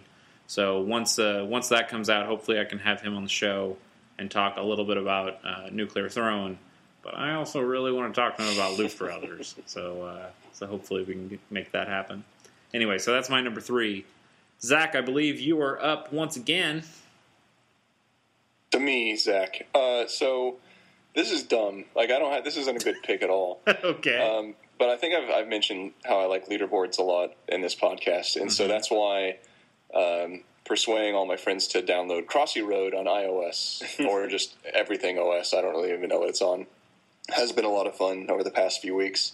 Um, it's a it's an endless Frogger game If that makes any sense, uh, who, who's played it? I have. hands. Okay, Not now. so it, it's worth it's it definitely wants your money. Like it's a mobile game that wants your money really bad, but it, it's it's funny enough to play as a a chicken crossing a road for a long time. You know, clucking every time it steps, and then eventually gets hit by a car and goes. And you know, that's that's just a really funny way to spend your time on the toilet. so. Crossy Road, everybody. It's not nothing special, but you get to compare your scores to your friends, and they make fun of you because of how bad you are. Apparently, I think there are worse games out there that, that are like money grubbing. Like Crossy Oh, yeah, Road, sure. uh, the the thing it has, it gives you like a free gift every so often. I don't know what is it like an hour and a like half. six hours. Okay, like maybe it gets higher as you go. Um, but then, like, it has a vending machine, and really all it changes is what your character looks like, Mm-hmm. and then some of the characters have extra things. Like, I unlocked a. Uh, it, it's a unicorn, but they call it unihorse because they're weird, and it has like a little rainbow trail when you when you hop. Uh, so that's cool. um, but yeah, like that, it's a really well made game, and like all you need to tell people is it's endless Frogger because that's what it is. Uh, I think the art style is really nice. The way it Oh, has the fantastic. the boxes and the dark, the high contrast dark shadow stuff. Um, I like the isometric look. I mean, it, it gives it a difference from the way a Frogger w- you would normally think of when you say Frogger. Mhm. Uh, but they, that game is it is very solid, and it's it's a nice way of doing an endless runner with a twist. Yeah, I'm. It's it's forgettable. Like I'm not going to be playing this game in a month probably. Yeah. But uh, I'm very much caught up in the moment with it right now, and I was writing my top five list, and I'm like, you know what, I I think that's worth your time because it does have some laughs in there, and it does look stunning, and it's uh, yeah, it's like where what happened to Frogger? Why did- why did we stop getting Frogger games? Like you know you have you have like Tetris and Bomberman on every platform ever started. Why isn't Frogger on every platform? I mean, that's a- maybe maybe he is. It's just these people are doing it better than uh, who owns that Konami. I have no yeah, idea. it's because Konami fucked it up and wanted to give you new evolved Frogger. Like Frogger was Pac Man at, at one point, where it was like, let's just throw our, th- let's make a 3D platformer with Frogger in it. And Yeah. everyone's like, no, that's that's not what we want. And Yeah. like, what do you do with Frogger other than Frogger? Mhm. And That's that's a really good point. I remember on the PS3. so here's a here's a a shame moment for me. I bought. Uh, I don't even know what it was called. It was a Frogger game on PS3, like Frogger Unleashed or something like that. Mhm. And it really was just a Frogger game, um, but you know, plus garbage that it didn't need. yeah. But I bought it because it was five dollars and it had a gold trophy in it for PlayStation Network that w- that you could get within like thirty minutes. So I'm like, okay, I'll give this a shot. And yeah, it was dumb, but I, I feel like the only reason you buy and play those games is because they usually come with a copy of the original Frogger, that's a good point. and Yeah. like that's the way you would get that. Um, but back to the like the Pac-Man point, like Pac-Man, they finally came out with Championship Edition, and then DX, and like all like that really reinvigorated Pac-Man in a cool way. And nobody did with that with Frogger until now, and it took somebody else doing it with Frogger Mhm. to really make that. But I, I, I think this is not necessarily equivalent, but it's close. It's yeah, it's the freshest Frogger has felt in a really long time, and it's cool to see people going back and going, "Oh, Crossy Road's awesome!" like, yeah, you know that's Frogger, right? And they're like, "What's Frogger?" Like, shut up! get out of here. How do you Push not know what. Frogger is? That's a classic. Tackle them into a subway train. Yeah, Yeah, Crossy But yeah, Road's that's- cool. that's I, my- I that's- am not really good at it. Um, the one I thing bet, I the one thing I don't necessarily like is that when you stop uh, and don't move for a while, an eagle will come and pick you up and take you away. That's hysterical. I've never seen that. Uh, Well, yeah, I just take your time, and if the because the screen like slowly continues to scroll forward, and if you get to the end of that screen and you still haven't moved because you're waiting for traffic to open up, yeah, an eagle just comes and picks your character up, and and you lose. Yeah, so that's fun. Uh, Yeah. it's I think I'm it's at- really cool looking, but it pisses me off every time because it's like, ah, I'm just trying to do, have a good strategy here, and you're killing me. What's um? Uh, let's see. What's what's your score? Let's let's do this thing. Oh, it's it's not good. I, I don't even know if it's over hundred. I haven't played it a ton. See, I'm at the point where all my buddies have been. I have seven friends in Game Center that have been playing it. All of us have been playing it so much that the lowest score I see is 170. Shit. Jeez. Yeah, and I'm at 215, and the top of my leaderboard is 363. So we get, I don't know. My, my friends and I are competitive. I don't know if we actually like each other, but George Costanza would be proud. Well, Yes. yeah, absolutely. Well, my character right now is a is a basketball man. Uh, Oh. He dribbles a basketball as he goes. Okay, apparently my top is sixty two, which Oh. is it's not good. Uh, I I have a friend on Twitter that tweets and and she's got two hundred and nine. Um, but yeah, I'm I'm not good at that game, and I will continue not to be good at that game, and that is fine with me.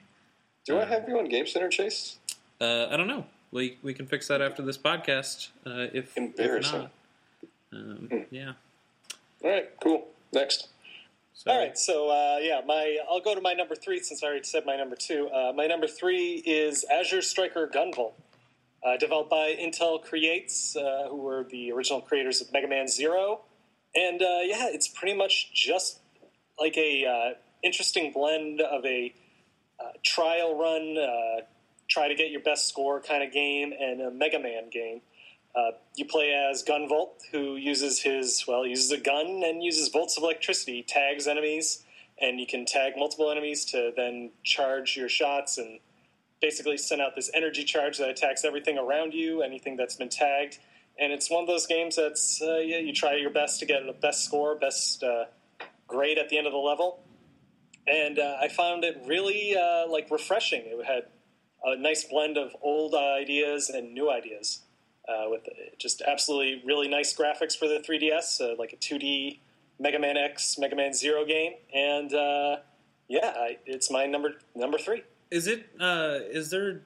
Is it DLC or a pre-order thing or what was it that can get you like the actual retro graphics, super old school Mega Man looking? you thinking of Mighty Gunvolt? Yes, this was my question too. Wait, what? Wait, yeah. Mighty Gunvolt was a separate game that if you bought Azure Strike Gunvolt uh, before like August something, you got Mighty Gunvolt for free. Oh, okay, all right, that's Uh, it. you can buy that separately from the eShop. That is straight up Mega Man. Yeah, I heard a lot of people say Mega they Man one to three. I I heard a lot of people say they like Mighty Gunvolt, maybe even a little bit more than the proper game. And I, I don't, I don't really know what I'm talking about or what this is, but um, yeah, I, I, do you guys remember Dark Void and Yes. Dark Void Zero? I Yeah, I heard have a, like a comparisons little to that, like- statuette of Dark Void that I got from Bitmob for winning some swag contest. That's awesome. yeah, But, uh, that and my Red Dead Redemption soap. Yeah, it reminded me of that. How there was like the real game, and then, then kind of like a, a demake of it in some way. Mm-hmm. Yeah, That- or, that's or all even have like to uh, Bionic Commando and Rearmed came out at the same time. yeah. Um, but yeah, It's kind of the same way, although I do find Azure Striker Gunvolt a little better than Mighty Gunvolt. Uh, this one is definitely has a lot more uh, production value behind it. Uh, yeah, like I said, a blend of the old and new, and yeah, I just found the the concept really interesting. And it's not the longest, doesn't have the most interesting level design or a variety of enemies to defeat. Uh, but for fifteen dollars, you can't go wrong. It's a nice, nice package, especially if you like games where you get a letter grade at the end and you desperately want to try to get the S rank or get more gear and things like that.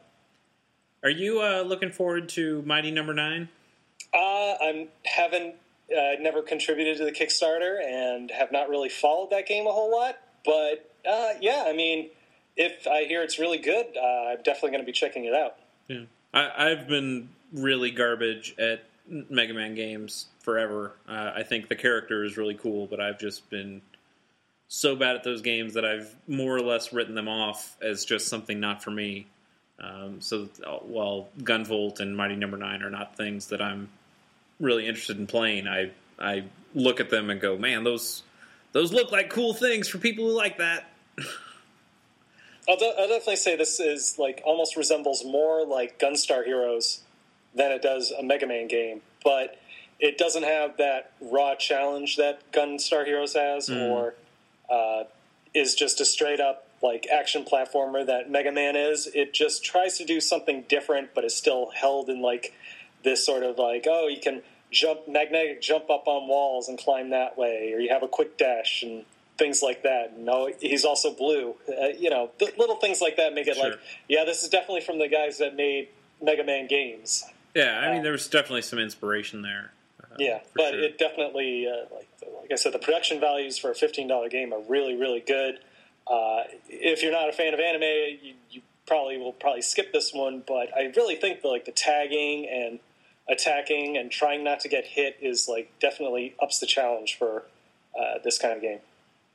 Nice. Um, well, this is a little unrelated, but I, uh, it's only related in that I have gotten these games confused for each other. But the uh, Gunvolt and then uh, one of Brian Glenn's favorite games of the year, which I saw him tweeting about earlier, was um, Velocity 2X, which I know like came out for PS3 or four, and and then was crossed by with Vita. Um, so that game is nothing really like Gunvolt, um, but I, I don't know why. If it's just the names, or if it's the maybe they're both a little anime-ish, or have bluish and pinkish color schemes. Um, but yeah, I, I want to mention that as something that I know he really liked. Uh, I have not played it. I I, I know there's like teleporting, like you can do like these short teleportation jumps uh, from things, and then you can it gets a uh, it's like a top-down 1942 style shooter, but then it you can go into rooms and then it's your character, and it's like a side-scrolling shooter, and then you go back out and you just kind of flip between the two. But then there's also I don't know. I don't. I'm I'm doing a bad job explaining that game too, but it's a game that I have at least not played, so there's a reason for that. But I just know that he talked about that a lot and lamented that no one was talking about it. So I talked about it, uh, but it's it's not a game that I'm going to play either. I- I've heard a little bit on other podcasts talking about Velocity X, and uh, I don't own a PS3 or Vita, so I, I cannot comment on that game. Yeah. But if you do own a 3DS and enjoy Mega Man style games or games where, like I said, you have a little bit of an extra challenge to it, trying to get like better scores, uh, this would be the game for you. Is that only on 3DS? Correct? Yep, it's only on 3DS right now. Cool. Well, sounds good. Uh, my number two is kind of a re-release in in a fashion. Uh, it's the Binding of Isaac Rebirth, Mm. and and while the Binding of Isaac did come out, oh man, I don't even remember when the original Years came ago out. Yeah, it was. It's pretty old uh, with the flash art style. Um, the the new one uh, just came out for Vita and PS4 and uh, and then it also had a PC release. But so this is its first time ever being on a handheld console, so I decided to count it. Um, I've also never played the uh, the PC version, um, but so I've I'm of two minds with Binding of Isaac. One, I think that game is disgusting and gross and horrifying It's pretty repugnant. Yeah. it turns me off in so many ways. Damn that game plays well. Like that that game is so mechanically well executed that I it just overcomes anything that I could hate about that game.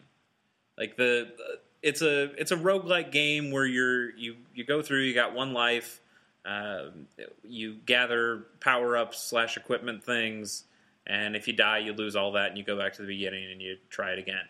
Um, but it's it's kind of got got a Legend of Zelda original Legend of Zelda map style thing where you're going like through the um, dungeons and you go into different rooms and you're in these kind of rectangle rectangular rooms every single time.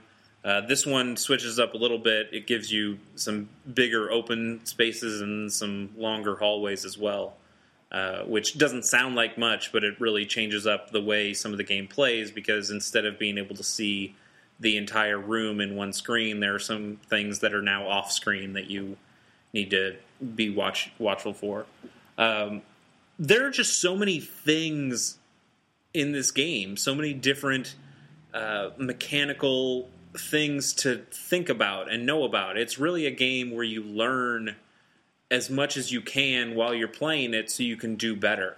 Um, you you start out as Isaac, who just has three heart containers and can shoot in the four cardinal directions, and that's about it. Uh, and you can collect keys to open doors and, and be able to find these power ups that can drastically change your character. Uh, and then uh, you can also find bombs that will uh, hurt enemies, but then also be used to open up secret areas or um, clear paths to to other things that you might want to get to. Um, that it is just so interesting to go from a character that has three health and can shoot in those four cardinal directions to a character that can fly over the entire screen and shoots a giant charged laser beam and has three little buddy familiar guys that shoot alongside him or can control spiders that will attack enemies uh, on their own or to be able to just get an item that lets you smash through rocks which you would normally need to use a bomb on like no two games of Binding of Isaac are the same because the things that you get just change the way you play that game so much. Um, it is it is absolutely incredible. And then when you start to stack those different things onto your character and and make this wholly unique form of destruction it's just awesome. And and then there are also like power down items as well. Like some things can really fuck you up. Um, there's an item like one of the items that I hate the most is this one that you don't shoot forward anymore. You just your shots stay where they are when you shoot them, and then when you let go of the fire button, they'll all shoot. So there is something you can do with that, I guess, if you want to be able to set up a bunch of shots, but normally like when there are tons of enemies and you're just trying to shoot everything as fast as you can that completely fucks up the way you're trying to play um, but like i played that game so many different times there are so many different kinds of enemies um, like there, there are enemies that will just run at you suicide style and they have bombs in their heads and they'll explode as soon as they get next to you there are guys who will shoot at you there are, there were hands that come down from the ceiling kind of like in legend of the zelda where they grab you and then uh, then take you back to the uh, entrance. Uh, like that game, it, it is so nuts how mechanical it is, and I really like the way it doesn't tell you more or less anything. Like it gives you vague ideas of what items do once you pick them up, but it tells you nothing about what an item is until you actually grab it. Um, so like you can you can see like oh it's the goat head. I remember what the goat head does from my time playing this 20 times ago. Uh, that's the one that opens up these secret rooms after every boss fight. Like, okay, I, I think I want that. Uh, or you'll go through and, and you'll see they have these uh, zodiac symbols, and they, they've got 12 of them for the 12 signs of the zodiac. And most of them are really good, some of them kind of suck, and now you have to remember because they all kind of look the same except they're different uh, characters. It's like which which character was the bad one? Shit, I don't remember. And and then it's really a risk reward system of you know, do I want to take this thing that could potentially make me into a super badass, but then I also risk like becoming really terrible. Mm. And and you can totally use a FAQ if you want to to go back and check what those items do uh, I've I've done it occasionally if I'm like if I'm really far into a run and I'm next to my computer and it's like, man, I really want to do really have a good run this time. Yeah, I'll, I'll check a FAQ and see to make sure that this is an item that's actually going to help me. But ah, that game is cool. I, I played that game so many different times, and it's always different. It is the snowflake of games. I um I, I got really into the uh, the, the Flash version in like 2011 or 12 or something like that, and I, I beat it. I beat Mom once, and I think that's as far as I got. I, I it took me like 10 hours to get good enough to do that once or something like that. And uh, after yeah, after after I beat it, I didn't really go back to it too much. So I don't know. I don't. I guess I don't have a great frame of reference, but does it look like Rebirth goes off the rails compared to the Flash version? Because whenever I see people play Rebirth, I think, what the hell happened to this game that I liked? I mean, it looks fantastic, and I can't wait to to buy that game soon. But uh, I I just don't really know if I played the the Flash version wrong or if they just added so much more that makes it look so much crazier. The answer to that question is both. Okay. uh, one, you didn't play it wrong. You just didn't play it enough. Like things open up in that game once you've beaten Mom enough times. Um, like I, I think you need to beat Mom some number of times. Like I, it might be four, six, or something like that. But once you beat her enough, then it opens up uh, another boss. It opens up more floors that you can go down into. And then there's another boss, which is Mom's Heart. And then once you beat Mom's Heart, uh, and I don't know if you have to. Like, so many things in this game are just abstract, where they don't exactly let you know how to get further into it, but it's fine because you just can keep playing it anyway and and keep getting to different endings. I think there are like 15 different endings. I don't know how many more they added in Rebirth um, from from the original, but I think there are like 15 now. Um, but then, yeah, like once you beat Mom's Heart, then you can go further down and you can fight Satan. And I, I don't remember if there's anything past Satan. There might be like a Super Satan or something like that. Uh, but yeah, the, and then so so there is a lot of stuff from that original game that is just you need to dig deeper into it. It's kind of like playing Spelunky and beating Olmec, and then going, oh wait, there's another boss after Olmec. I didn't. How would you even know about that until the community find, finds out?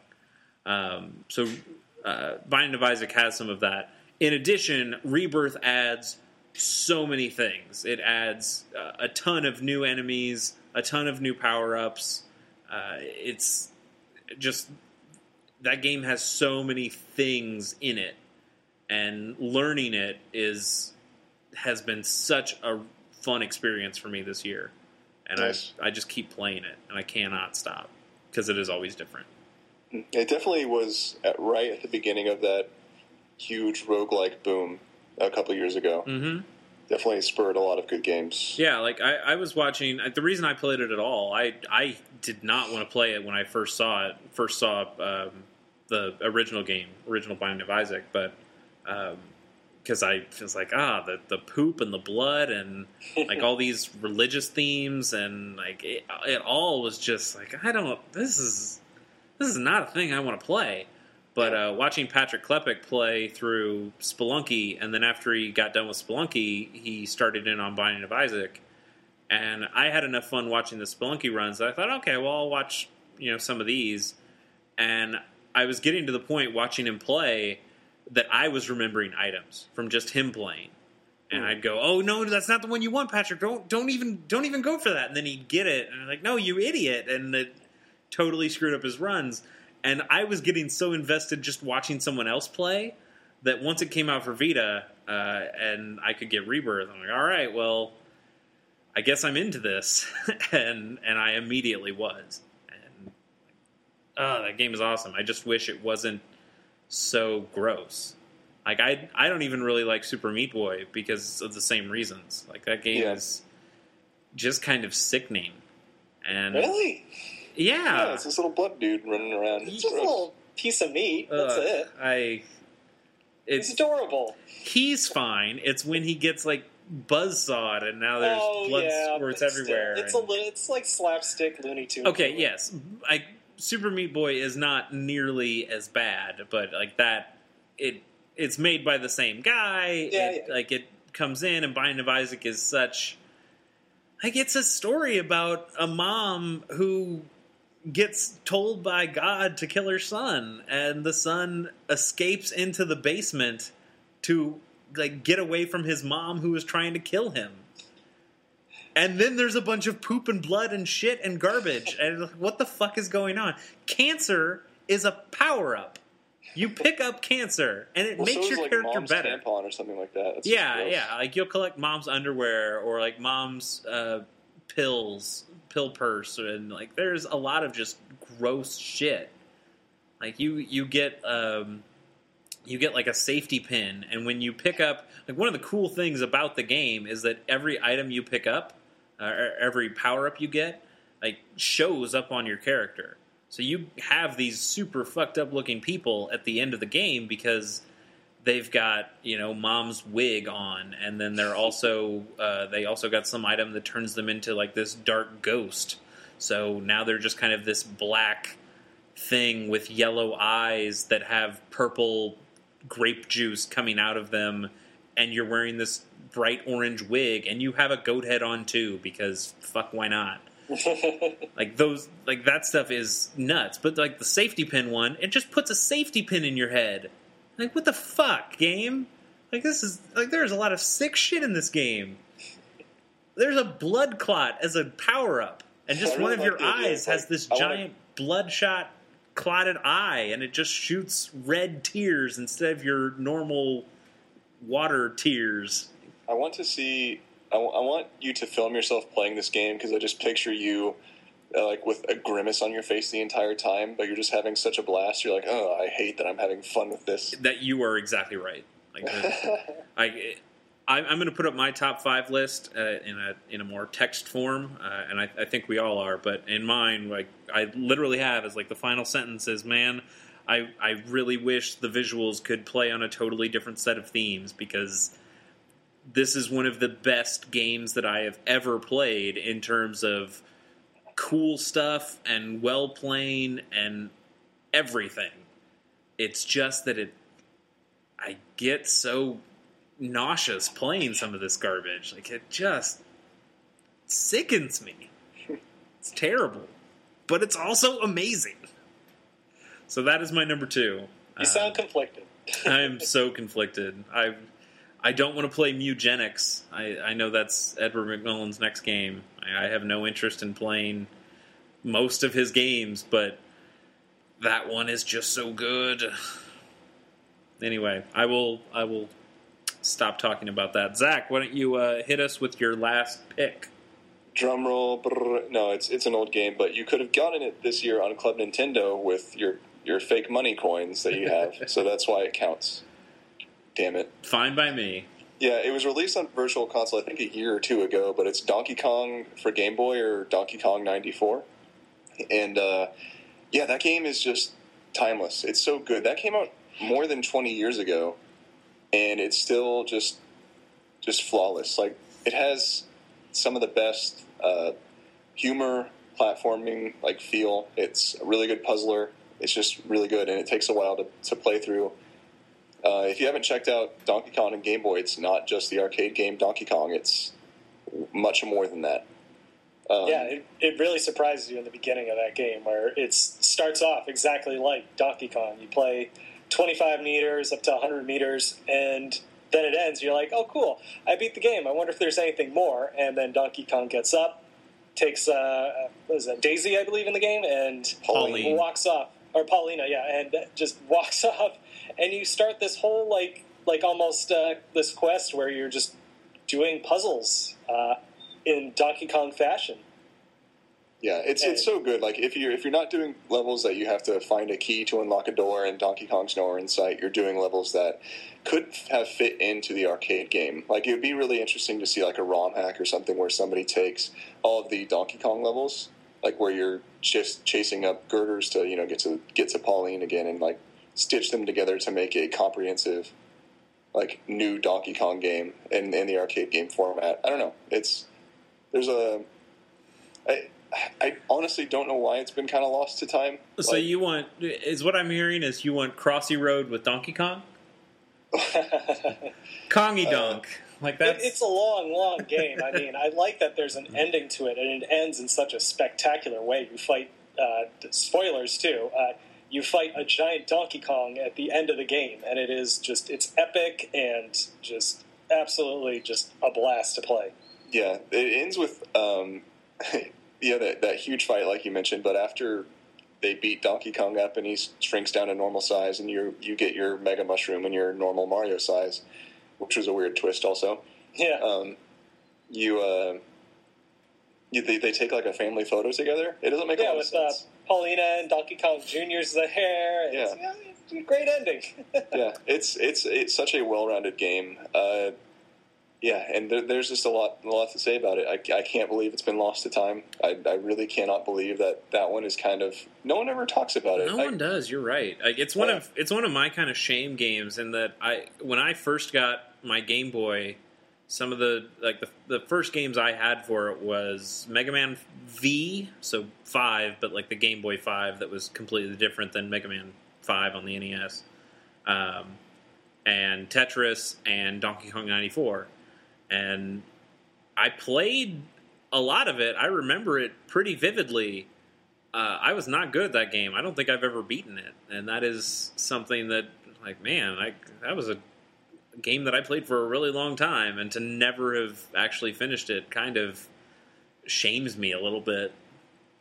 But that's a cool Yeah, game. it's- It's not an easy game too at the end either. I mean, it gets hard, and you have to learn the trick jumps. Like the somersault was first used in that game. That's now a staple in Mario games. And it, it- yeah, it tests your platforming abilities and your ability to solve puzzles in like that kind of fashion. It's uh, really a lost gem on Yeah. the Game Boy.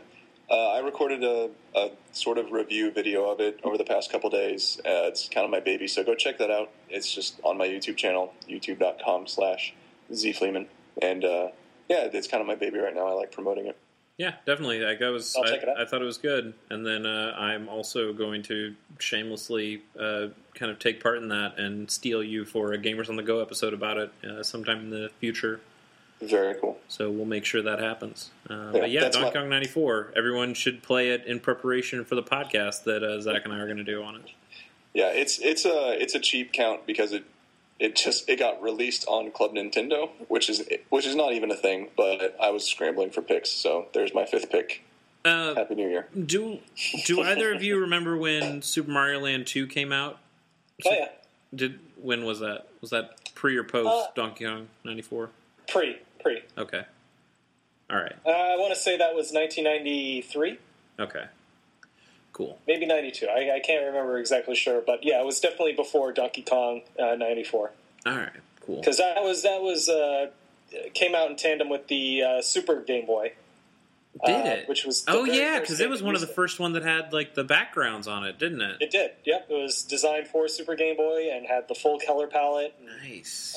i definitely rented a super game boy just to try it out with that and ended up playing most of the game like it using it I need to I need to snap that into like a Game Boy Color and see did did that have like color palettes for that too? oh i'm trying to remember i mean i lost my cart when i got my game boy color so i, I can't remember if it did Might not. I, I mean, it had to have some kind of color something because that's what they all yeah, did. but I don't think it was as dramatic as you know any of the Game Boy Color games like Link's Awakening DX or anything Well, like that. sure, yeah, but I meant like Yeah. even if it was something like Pokemon that had at least a color palette for all its characters. Mhm. Yeah. Yeah, cool. I was just wondering, like, if they actually had that somersaulting mechanic and then went back to Super Mario Land 2 that totally did not. Uh, but good that it came out after, I guess. Mhm. Cool. Matt, you're number one. My number one uh, is a game by Yacht Club Games. Came out uh, like uh, earlier this year. It's uh, Shovel Knight, a old school design focused game that is very reminiscent of uh, Mega Man and uh, Ducktales. Basically, you play as Shovel Knight. He's a knight with a shovel, and you are on a quest to uh, defeat the Empress in her tower against her other uh, knights, like uh, Tinker Knight and King Knight and all these other ones, Mole Knight especially. I, I mean, this is just a absolutely true to form NES style game. Uh, pretty much coming with the concept like we want to make this like it would be on the NES and go no further. And they pretty much pull it off in spades. Like everything from just the background uh, designs to the overworld to the music itself by Jake Vertka uh, Kaufman is just absolutely just one of my favorite games of the year. I played it. I still want to play more of it, and so much so that I bought it on my Wii U as well, just to see what it would look like on the big screen. And uh, I, I have to say, it looks really great on the 3DS, especially the 3D mode in some of the later levels. Mhm. Uh, does this very nice like diorama, like foreground, background, midground kind of thing that is. Uh, it, it absolutely looks great and stunning. it also does a lot of interesting things, such as this risk reward design, where if you die, you lose a lot of your uh, some of your money and jewels that you've uh, discovered, but you can go back and if you don't die up to that point, you can recover what you've lost. You can also destroy checkpoints in the game and get more money that way. But if you destroy a checkpoint, you lose the ability to use that later, so you might get sent back all the way to the beginning of the game. Uh, offers like a great challenge and uh, you know, ones that's not too hard, not too easy. I think it, yeah, it's definitely my game of the year. It is it is a really great game, um, and a, guy. Uh, these are top five lists, but uh, I made a I made a ten in my mind, um, and then on this sheet of paper that that is not going to go anywhere. But uh, but yeah, it's it's number eight on my top ten, and because I thought Nidhogg and Banner Saga were really amazing. Um, but Shovel Knight, damn that that is a it is such a good game, and it was so cool to talk to the guys at Yacht Club and hear them talk about their Kickstarter and how they how they were able to bring this game to life and how they were able to um, make it as nostalgic, not just nostalgic driven, but um, like as true to the old NES stuff as possible. Like there are a couple things that you're not going to get, like the the parallax scrolling, and there are a couple colors that mm-hmm. uh, they had to fudge um, just to make it a better game. Uh, but they there are so many things in that that are so lovingly crafted, and it is it's just incredibly well made. Um, have they actually brought out the the DLC stuff that lets you play as uh, other um, Shield Knight? Yeah. No, not yet. Because there was Shield Knight, and then I thought they were also doing another thing where you could play as one of the the bosses, uh, and they were having like a vote on which boss you could play as. And... Yeah, nothing nothing like that has been announced yet. Okay, I mean, I, I think they're going to come out hopefully soon. So uh, it is coming to Vita though this year, so that's that's good. I, that that seems like a really good place for it. Uh, I don't know if the I know it looked great on 3DS, but I don't know if the 3DS actually had anything on that second screen that was super I, necessary. I mean, it was just like you know, quick you know, touch here, and you can swap to that. Oh yeah, uh, I guess you could switch to your instead of pressing pause. Yeah, that that was nice. I, am glad I played it on the 3DS. I think that's mm-hmm. a solid way of playing it. That'll be one of the first I download after I get my new 3DS for sure. Yeah, I, I, I just I talked a little bit earlier about how now it's like uh, it's on sale. Oh uh, no, yeah, I, if if yeah, okay, I, it's one of the first I will play on my new 3DS. Uh, it is, it's a fifteen dollar game. Definitely worth the fifteen dollars though. There's just a lot. It's funny, like it has some wit to it. I, I really appreciate the writing and just uh, being a little clever to you know to the point that it knows what it is and kind of breaks the mold a little bit in like terms of uh, being what an NES game could have been, what it is, and like it definitely stays within those confines and definitely busts down the doors a bit on some others. Yeah, I mean, what's weird to me is that I, like I said before, I am not good, nor do I really take a lot of enjoyment out of you know Mega Man style games. And then this game also brings out a lot of like really old Castlevania style that I've also never played an old school Castlevania. I've seen it played. I know the tut, tut. the, the, things. Um, and then it also definitely has the Ducktales style, you know, jumping and pogo stick ideas. Um, and I've never really played much Ducktales either, and I'm also not good at it. Um, Shaking my head at you. So this doesn't this doesn't seem like a game that I should love, but I played through all of it and I unlocked everything I could unlock, and I, I, I had a really great time playing that game, and I will definitely go back to it. Um, it is kind of it is the SteamWorld dig of this year for me, hmm. where it's like one of those games that I feel I could go back to on a weekend and just play through, blaze through all of it, and just have a nice little time whenever I felt like playing it. Um, so that is that is cool. Uh, it is a good game. I liked it a lot, but not as much as my number one game, which I played for certain more than any other game, and I put a good number of hours into Bravely Default. um, and even more hours, I'm sure, into Pokemon Omega Ruby and Alpha Sapphire, which also did not make my top five list. Um, but the game that did, number one, is Threes, and I am I am so surprised that this game is my number one. It is not it is not an overly complicated game. There is very little two threes, um, but what's there is just so perfect. Um, I've I've talked a lot about uh, Drop Seven on Gamers on the Go in different uh, places and different shows, and that game was always a game that I would play. You know, whenever I had a free moment, that I would, uh, you know, if I was waiting for you know my car to get an oil change or um, was waiting in line at something or was at a restaurant and my friend was coming in five minutes and I just needed to you know do something to occupy myself it was always drop seven until threes came out and then even when threes came out I was like all right threes is kind of cool but it's no drop seven like nothing's as good as drop seven and then I just found myself playing a little bit more threes and a little bit more threes and less and less drop seven.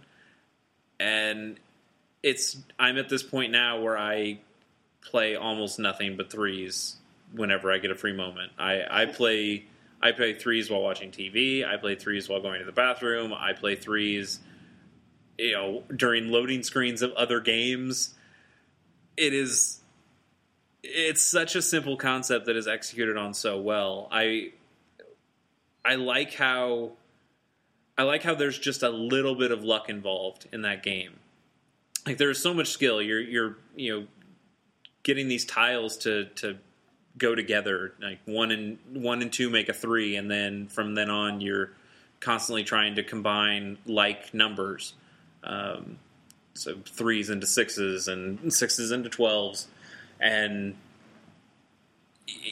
every time you swipe to, to move, which is such a great feeling thing to, to just swipe in the direction that you want to uh, move your entire board in, uh, something comes from the other side, and it it gives you a slight hint. When the game first came out, it gave you the very slightest hint of what it would come, what would be coming. So it, you'd know it would either be a one, a two, or something else.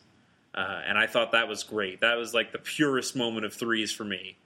And then I, I, the developers caved a little bit uh, since the game has come out. Like now, you you used to be able to uh, know like if it was a one, a two, a three, or something higher than three, and now it you can know if it's a one, a two, or a range of something else. Like it, it could be like this could be a three to six, or this could be a twelve to forty-eight, or you know, this is going to be something like that. So um, I feel like it's lost a little bit of its purity, but at the same time, I am still just having a blast playing a game or two of threes every single day. I'm I'm almost positive I have played that game at least once every single day since it came out, and and for that, threes is just the one game that I. It'll be the game that I continue playing well into 2015 and beyond Whereas most of these other games, maybe not Binding of Isaac, I feel like that one's probably also going to stick around too. But um, those other games are kind of one and duns. Uh, so the one game to get is threes then. Yeah, like there's there's no reason not to get threes. It is cheap. Threes is for you. High five. Yeah, absolutely. yeah, I, I, played threes a lot when it came out, and for months afterwards, and recently played it again. And yeah, that's a, that's a good one. Like that's a I would like like you, Chase. I, I played a lot of Drop Seven. Probably not nearly as much, but it definitely did take that. Yeah, it, it was that perfect mobile fix that Drop Seven was. Mm-hmm. Three. So uh, you should get that's a that's a great pick. You should get both. I mean, Drop Seven's free, uh, so that helps. Um, it's a Zynga game, so you can like pay I don't know a buck or two bucks to get rid of the ads if you want, but. Um, but threes, like I think that game is two bucks, three bucks, something like that. Um, it's it's the cheapest game on my list, and it's the one I played the most. And so, in just terms of value, I think you're getting so much out of threes. Um, or if you want to be a piece of shit, you can download 2048 for free. Um, but I would suggest not being a piece of shit and and buying the original non-cloned but I have to pay money for my iOS games. It is. Ugh. 20 I as a person who has played a little bit of 2048 uh, just out of curiosity that game lacks so much heart that you'd never think you'd find in such a simple puzzle game like threes but every tile has like a little face on the bottom of it and when you combine them and get into higher numbers the faces get a little more elaborate and the music is just kind of I, I don't even play the game with music that often because I've it's just a, a habit that I've had with mobile handheld games where I always turn the sound down because if I'm playing in a public, I don't want people to be bothered by my music. Um, but the music in threes is really quaint and comfy, and it fits so well with the the cutesy little visual stuff. It's it's so clean. It has such heart.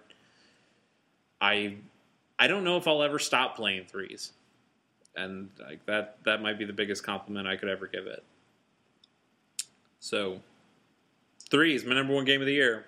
I, I feel bad that I couldn't call it my number three game of the year, but it's it's deservedly number one. third game of the year. Yeah, absolutely. It's deservedly number one, though. Uh, so, those were our top fives each, uh, and I, I feel pretty good about those. I, I have a list of games now from both of you guys that I need to go and try out because none of your top fives were on my top five, uh, and I feel like I missed out on a lot of those good ones. Yeah, I really like how that worked out. Yeah. Uh, you guys have any honorable mentions? Or Uh, I wouldn't Uh, say honorable mentions, but I think there's still a lot to talk about. Like, I know. like, like your short list, things that just didn't make it to the top five, but sure. like Smash Brothers. Shovel Knight. Smash Brothers was mine for sure. Like that was that was great, but I got it on Wii U and I haven't played it on 3DS. I, I sort of lied to myself saying, "Yeah, for sure, I'll play Smash Brothers on 3DS after it comes out on Wii U." You know, keep the dream alive. It's Right. a mobile Smash Brothers. No, not at all. uh, but it, that I mean, that's such an impressive game. Like every time I play it, I just think, "Oh, they they did it! Like this works and it's fantastic. Good job."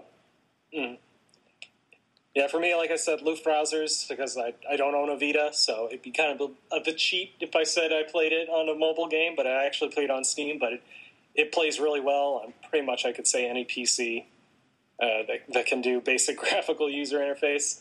Uh, I can definitely say Monument Valley just would have made my top five if I didn't like Kirby so much this year, but it's an absolute joy to play. Uh, cheap too, three dollars. Uh, very zen-like kind of music and just uh, like a puzzles for an MC Escher kind of feel to it. And uh, yeah, definitely worth picking up and checking out. And it had new levels that just came out for it too, Yep. Yeah, DLC. Uh, you have to pay for it, but uh, I, I'm definitely going to check that out after I get through the puzzles. It doesn't take too long. In fact, I'm almost done with it. Yeah. Uh, another one that I had, A Thousand and One Spikes, that you can find on Wii U and 3DS. It's uh, kind of looks a little like Spelunky, but it's not exactly the same. It's more just a straight up action platformer that just has white knuckle challenge. Uh, if I had played more of it, it might have made my list. Uh, what else? Uh, Xeodrifter, one that I just picked up and just didn't have enough time to play with it. Uh, but it's definitely reminiscent of like a Metroidvania kind of style game that is just really, really surprisingly good. Nice. Yeah, I, I saw a lot of uh, Thousand One Spikes being played, and I have no interest in that sort of masochism. Um, but that game looks really good. Um, and yeah, I It's solid. It's very solid. I considered playing it, but there's there's just a lot of memorization in terms of knowing how to get through this crazy nuts demon level uh, that it, it just it wasn't enough for me to, to really try it out. But I I can definitely see the appeal of that game. Um, for me, um, like I, I told said it, uh, I said it before. Uh, Banner Saga, fantastic so far, and I just need to play more of that game before I can really give it my complete uh, recommendation. Nidhogg uh, came out for Vita this year. Uh, and I guess it also came out for Steam this year too. Uh, it's kind of been uh, around for a while, but it just actually got an official release this year. Uh, that game is fantastic. The the two player fencing style tug of war, um, but and while the Vita version, you know, you can have, uh, I think it's on both versions where you can do a single player where you're playing against computer opponents. That's just, it's not nearly the same when you're playing against a computer. Uh, you should definitely be playing that multiplayer with somebody, um, you know, right next to you if you if you can. Um, I, I, think the I, I know the Vita version has online play, and I just don't really want to play online, even though it. I, I mean, you could. It, it would just feel like playing the computer to me um, but that game is cool, and if I had other people to play that game with, it would probably be even higher on my list. Um, uh, Pokemon Omega Ruby and Alpha Sapphire was a solid Pokemon game, and that's about it. Like it's it's based on my least favorite uh, Pokemon game from the from previous generations. Uh, but it was really solid. It got my attention. Uh, if you want to listen more about that, that was the last episode, episode 35. Uh, was on that, so uh, you can listen to that and and hear about how I thought it was pretty good, but it just it wasn't it wasn't the revolution that X and Y were uh, last year. So it just doesn't doesn't quite get the same appeal out of me. Um, one that I felt was a little I, I, mean, I guess if I counted Binding of Isaac, I should have counted counted this too. But uh, Rogue Legacy came out for Vita this year, but it's been out for a, a year or so on a on PC and Steam.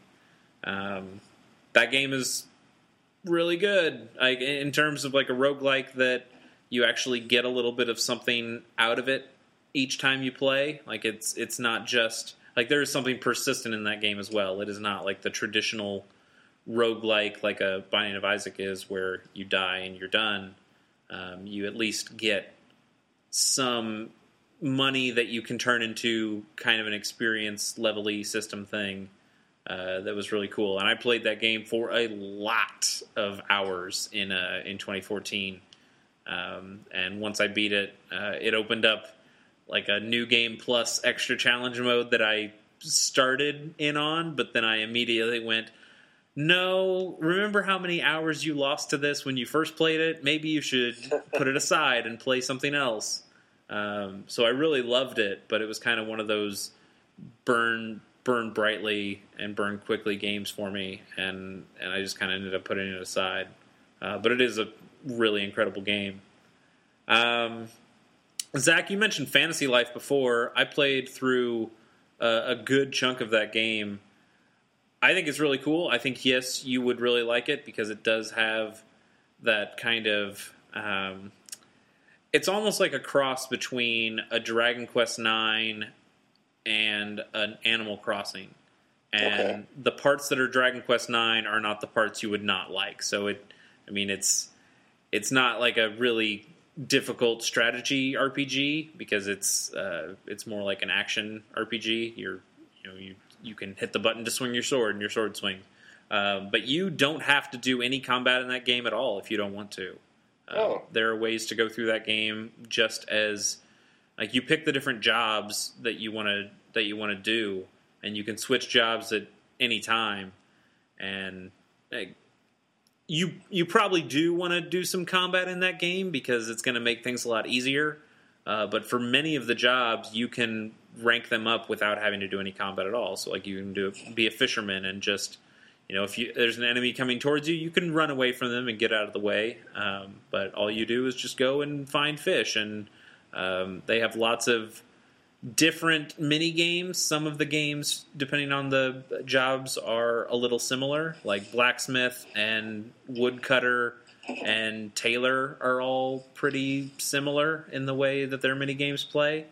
Uh, but just the amount of things that you can do in that game is really cool. I more or less abandoned that story very soon into that game because it's kind of fluff and nothing's there. But um, just being able to go through the jobs and kind of have like this daily life thing has an Animal Crossing feel, although it's not with Animal Crossing, you always get to a point where it's like, oh man, I've done everything there is to do today. That that's not a thing in fantasy life. Uh, Oh, that's good. yeah, you can just kind of keep playing that game as like an action RPG for as long as you want. Um, but there's there's something to that game, and I just didn't get through enough of it, and I think I just kind of ended up putting it down because uh, Persona Q came out, and I wanted to try that. Uh, that I didn't actually end up finishing it, but um, that game has a big crafting system uh, involved with it, where you can craft in uh, not just weapons and armor, but you can get uh, even better tools. Like you can get a fire axe that will help you chop down trees better, um, which helps your woodcutter. And I like how a lot of the jobs have synergy along with them. Like you can do the very basic loop of being a black uh, being a miner who goes out and mines the ore, then becoming a blacksmith and taking that ore and turning it into weapons and armor, and then being a paladin who then takes those weapons and armor and then uses them to uh, you know get kill things and get money. Um, Nice. Yeah, I, I definitely think that will make more. That'll, that'll be good for me because I think Animal Crossing for me now is kind of a slog. And even though I do look forward to maybe a new one coming out someday, so I could play through it now that I have another person in my house that could maybe use my Wii U to join my village or something like that. mhm. Um, I think adding more gamey elements to an Animal Crossing game would be a good idea.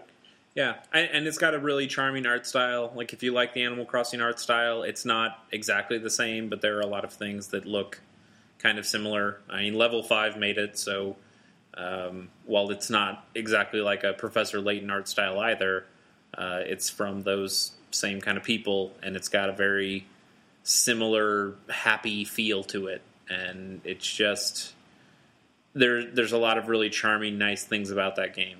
Uh, it just it I I didn't find it like one of my top ten or top five or anything like that, but it was it's a solid release this year. And maybe if I had played even more of it and gotten through more of the story, maybe it would have been higher. But I, I had a good time. Um, trying to think anything else that came out this year. Um, oh, uh, there was a new Kingdom Rush this year, and man, last year's Kingdom Rush was one of my favorite games uh, of that year, uh, which was really impressive considering Link Between Worlds and, and Fire Emblem came out last year too. Um, but this this new one is fine. It's just they really didn't change enough, and uh, and Ironhide Games like, like Frontiers over the original Kingdom Rush felt like such a evolution, um, and this game is kind of in that kind of Far Cry Four camp of "Oh, it's nice, it's just the same. Um, and it hit me more with this game than Far Cry 4. I'm actually still really enjoying Far Cry 4, but um, but this one I just I I kind of put it down. Like a lot of the new towers don't feel that great. Uh, I haven't found strategies that I really like so far. Uh, I think some of the new enemies that they did make are kind of unfun and maybe a little broken. Um, and I just I was not having nearly the great time that I was with the first two games. Uh, it's still at its core, it's still Kingdom Rush, and there's still some really cool tower defense things going on in there. But if you've never played one before, I'd still tell you to get Frontiers because that is the one. Um, and you know maybe they'll get it right next year, or maybe they won't do a Kingdom Rush next year and really think about it. But uh, it's just it's not the there are better Kingdom Rushes out there, and you should go play those instead. Um, I think that's all the stuff I would want to talk about. Well, quickly, what are you guys looking forward to next year or this year, I should say? Steampunk Advance Wars, what is it called? Oh, Co- yeah, Codename Codename Steam. Oh, yes. Right there with you. Yeah, that Yeah. would be pretty cool. Yeah, I mean you you took mine. That's it. Like that's the, Uh, Majora's Mask re-release on 3DS. Oh, yeah. Yes, ma'am. I mean, as a as a uh, my thoughts on Don't- Zelda are well documented. Don't you documented. start? Don't you start? It's it's not that I don't like Majora's Mask; it's that it falls under the same Zelda trap that all the other ones do. Of Eh. I I I'll buy it, I'll play through a good portion of it, and I'll probably never finish it. I'll, I'll give it that. Majora's Mask was a really tough game, especially at the later part. But uh, man, it is it's still the most creative Zelda they have done since uh, Link Between Worlds. Yeah, it's uh, there's there's some cool things in there that I will look forward to playing. Um, trying to think of other things like I, I we talked a little bit about uh, Mighty Number Nine. I'm sure that'll be fine. I, I wonder if it's going to be too much like a Mega Man game uh, or not, but we'll see. Um, Uh, Banner Saga's coming to Vita. Uh, Shovel Knight, like I said, And Banner Saga 2 is also coming out. I don't know exactly what platforms. I think it's going to start out on a console. Might be like Xbox One or something. or maybe PC, probably. Well, yeah, I'm sure there will be a PC version, but I know it's coming to one of the new consoles. Um, but I wonder if that means it's not going to come to iPad or, or portable systems, and that would be a Uh, real I'm sure when the next I- iPad comes out. Yeah, maybe. But that is such a cool game to play on iPad, and I think it is cool because it is on the iPad, um, and it should stay there. Oh, uh, FTL Advanced Edition came out this year. Mm. Um, That- I- that's a game I played from uh, years past that I played this year on the PC, and my God, That is that is a really great game, and Advanced Edition fun. adds some cool things. yeah, Um, I'm playing it on the iPad, and I I don't think it's as fun to play on the iPad as it is on the on the uh, computer, but it's uh, it's still really good. They added some cool things. There are like uh, thing drones that can suck the air out of your uh, ship, uh, and that that just is nuts. It can it adds like another couple layers of strategy on top of an already thick with strategy game. Um, so that was cool. Um, but yeah, I, I feel like that pretty much covered everything. Flappy Bird. We all had fun with Flappy Flappy Bird and swing copters and Uh, I'm sure we, we've all played that yeah, it's free. yeah, good times. Too bad I didn't sell my iPhone with Flappy Bird while it was still the hot shit. Yeah, I I had never played Flappy Bird because I I instantly got it and I was like, I I understand this game. That's fine. Yeah, I don't I don't need to play it. It's and yeah, then I, I got I got like two points in swing copters. I'm like, that's enough. okay, that's Oh. we're good. There it is. but yeah, once it once it got taken off, one of my friends was talking about how like, oh, I can't believe they took it off. And I was like, eh, yeah, I guess, but was it really It'll that great of a game? And then she immediately shoved it into my hands. I was like, no, you should really try it, and I did. And I was like, yeah, it's cool. It's a flappy thing, and yeah, Tap to win. like, uh, have you played Jetpack Joyride? Because that game's better than this. Are debatable. Real? I, what? No, I, I like Flappy Bird quite a bit. It's stupid as hell. I thought Jetpack you were is- like the Jetpack biggest. Joyride is, of course, a great game. Yeah, I thought you were like its biggest fan. Oh, for a little bit there. Okay. All right. Well, yeah, it's been a really great 2014, and I want to thank you both. Uh, you've come on for multiple episodes, I'm pretty sure, in uh, 2014, and I hope to have you both on for uh, for shows in in this new year. Um, I and I hope there are more games coming out than the ones that we could name because. Quick that was- question, Chase. Are you going to play Fusion yet? I'm really waiting on that. Maybe.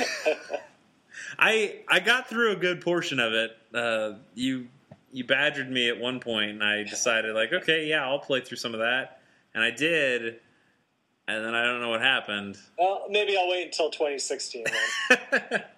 uh, maybe I can make my same New Year's resolution of like, oh, I'll I'll play uh, Link's Awakening and Link to the Past and Ocarina of Time all this year. Like, I should really actually finish some of those Zelda games, and then never never do. Maybe I'll finish Mario Galaxy while I'm at it, or start Mario Galaxy 2 while I'm at it.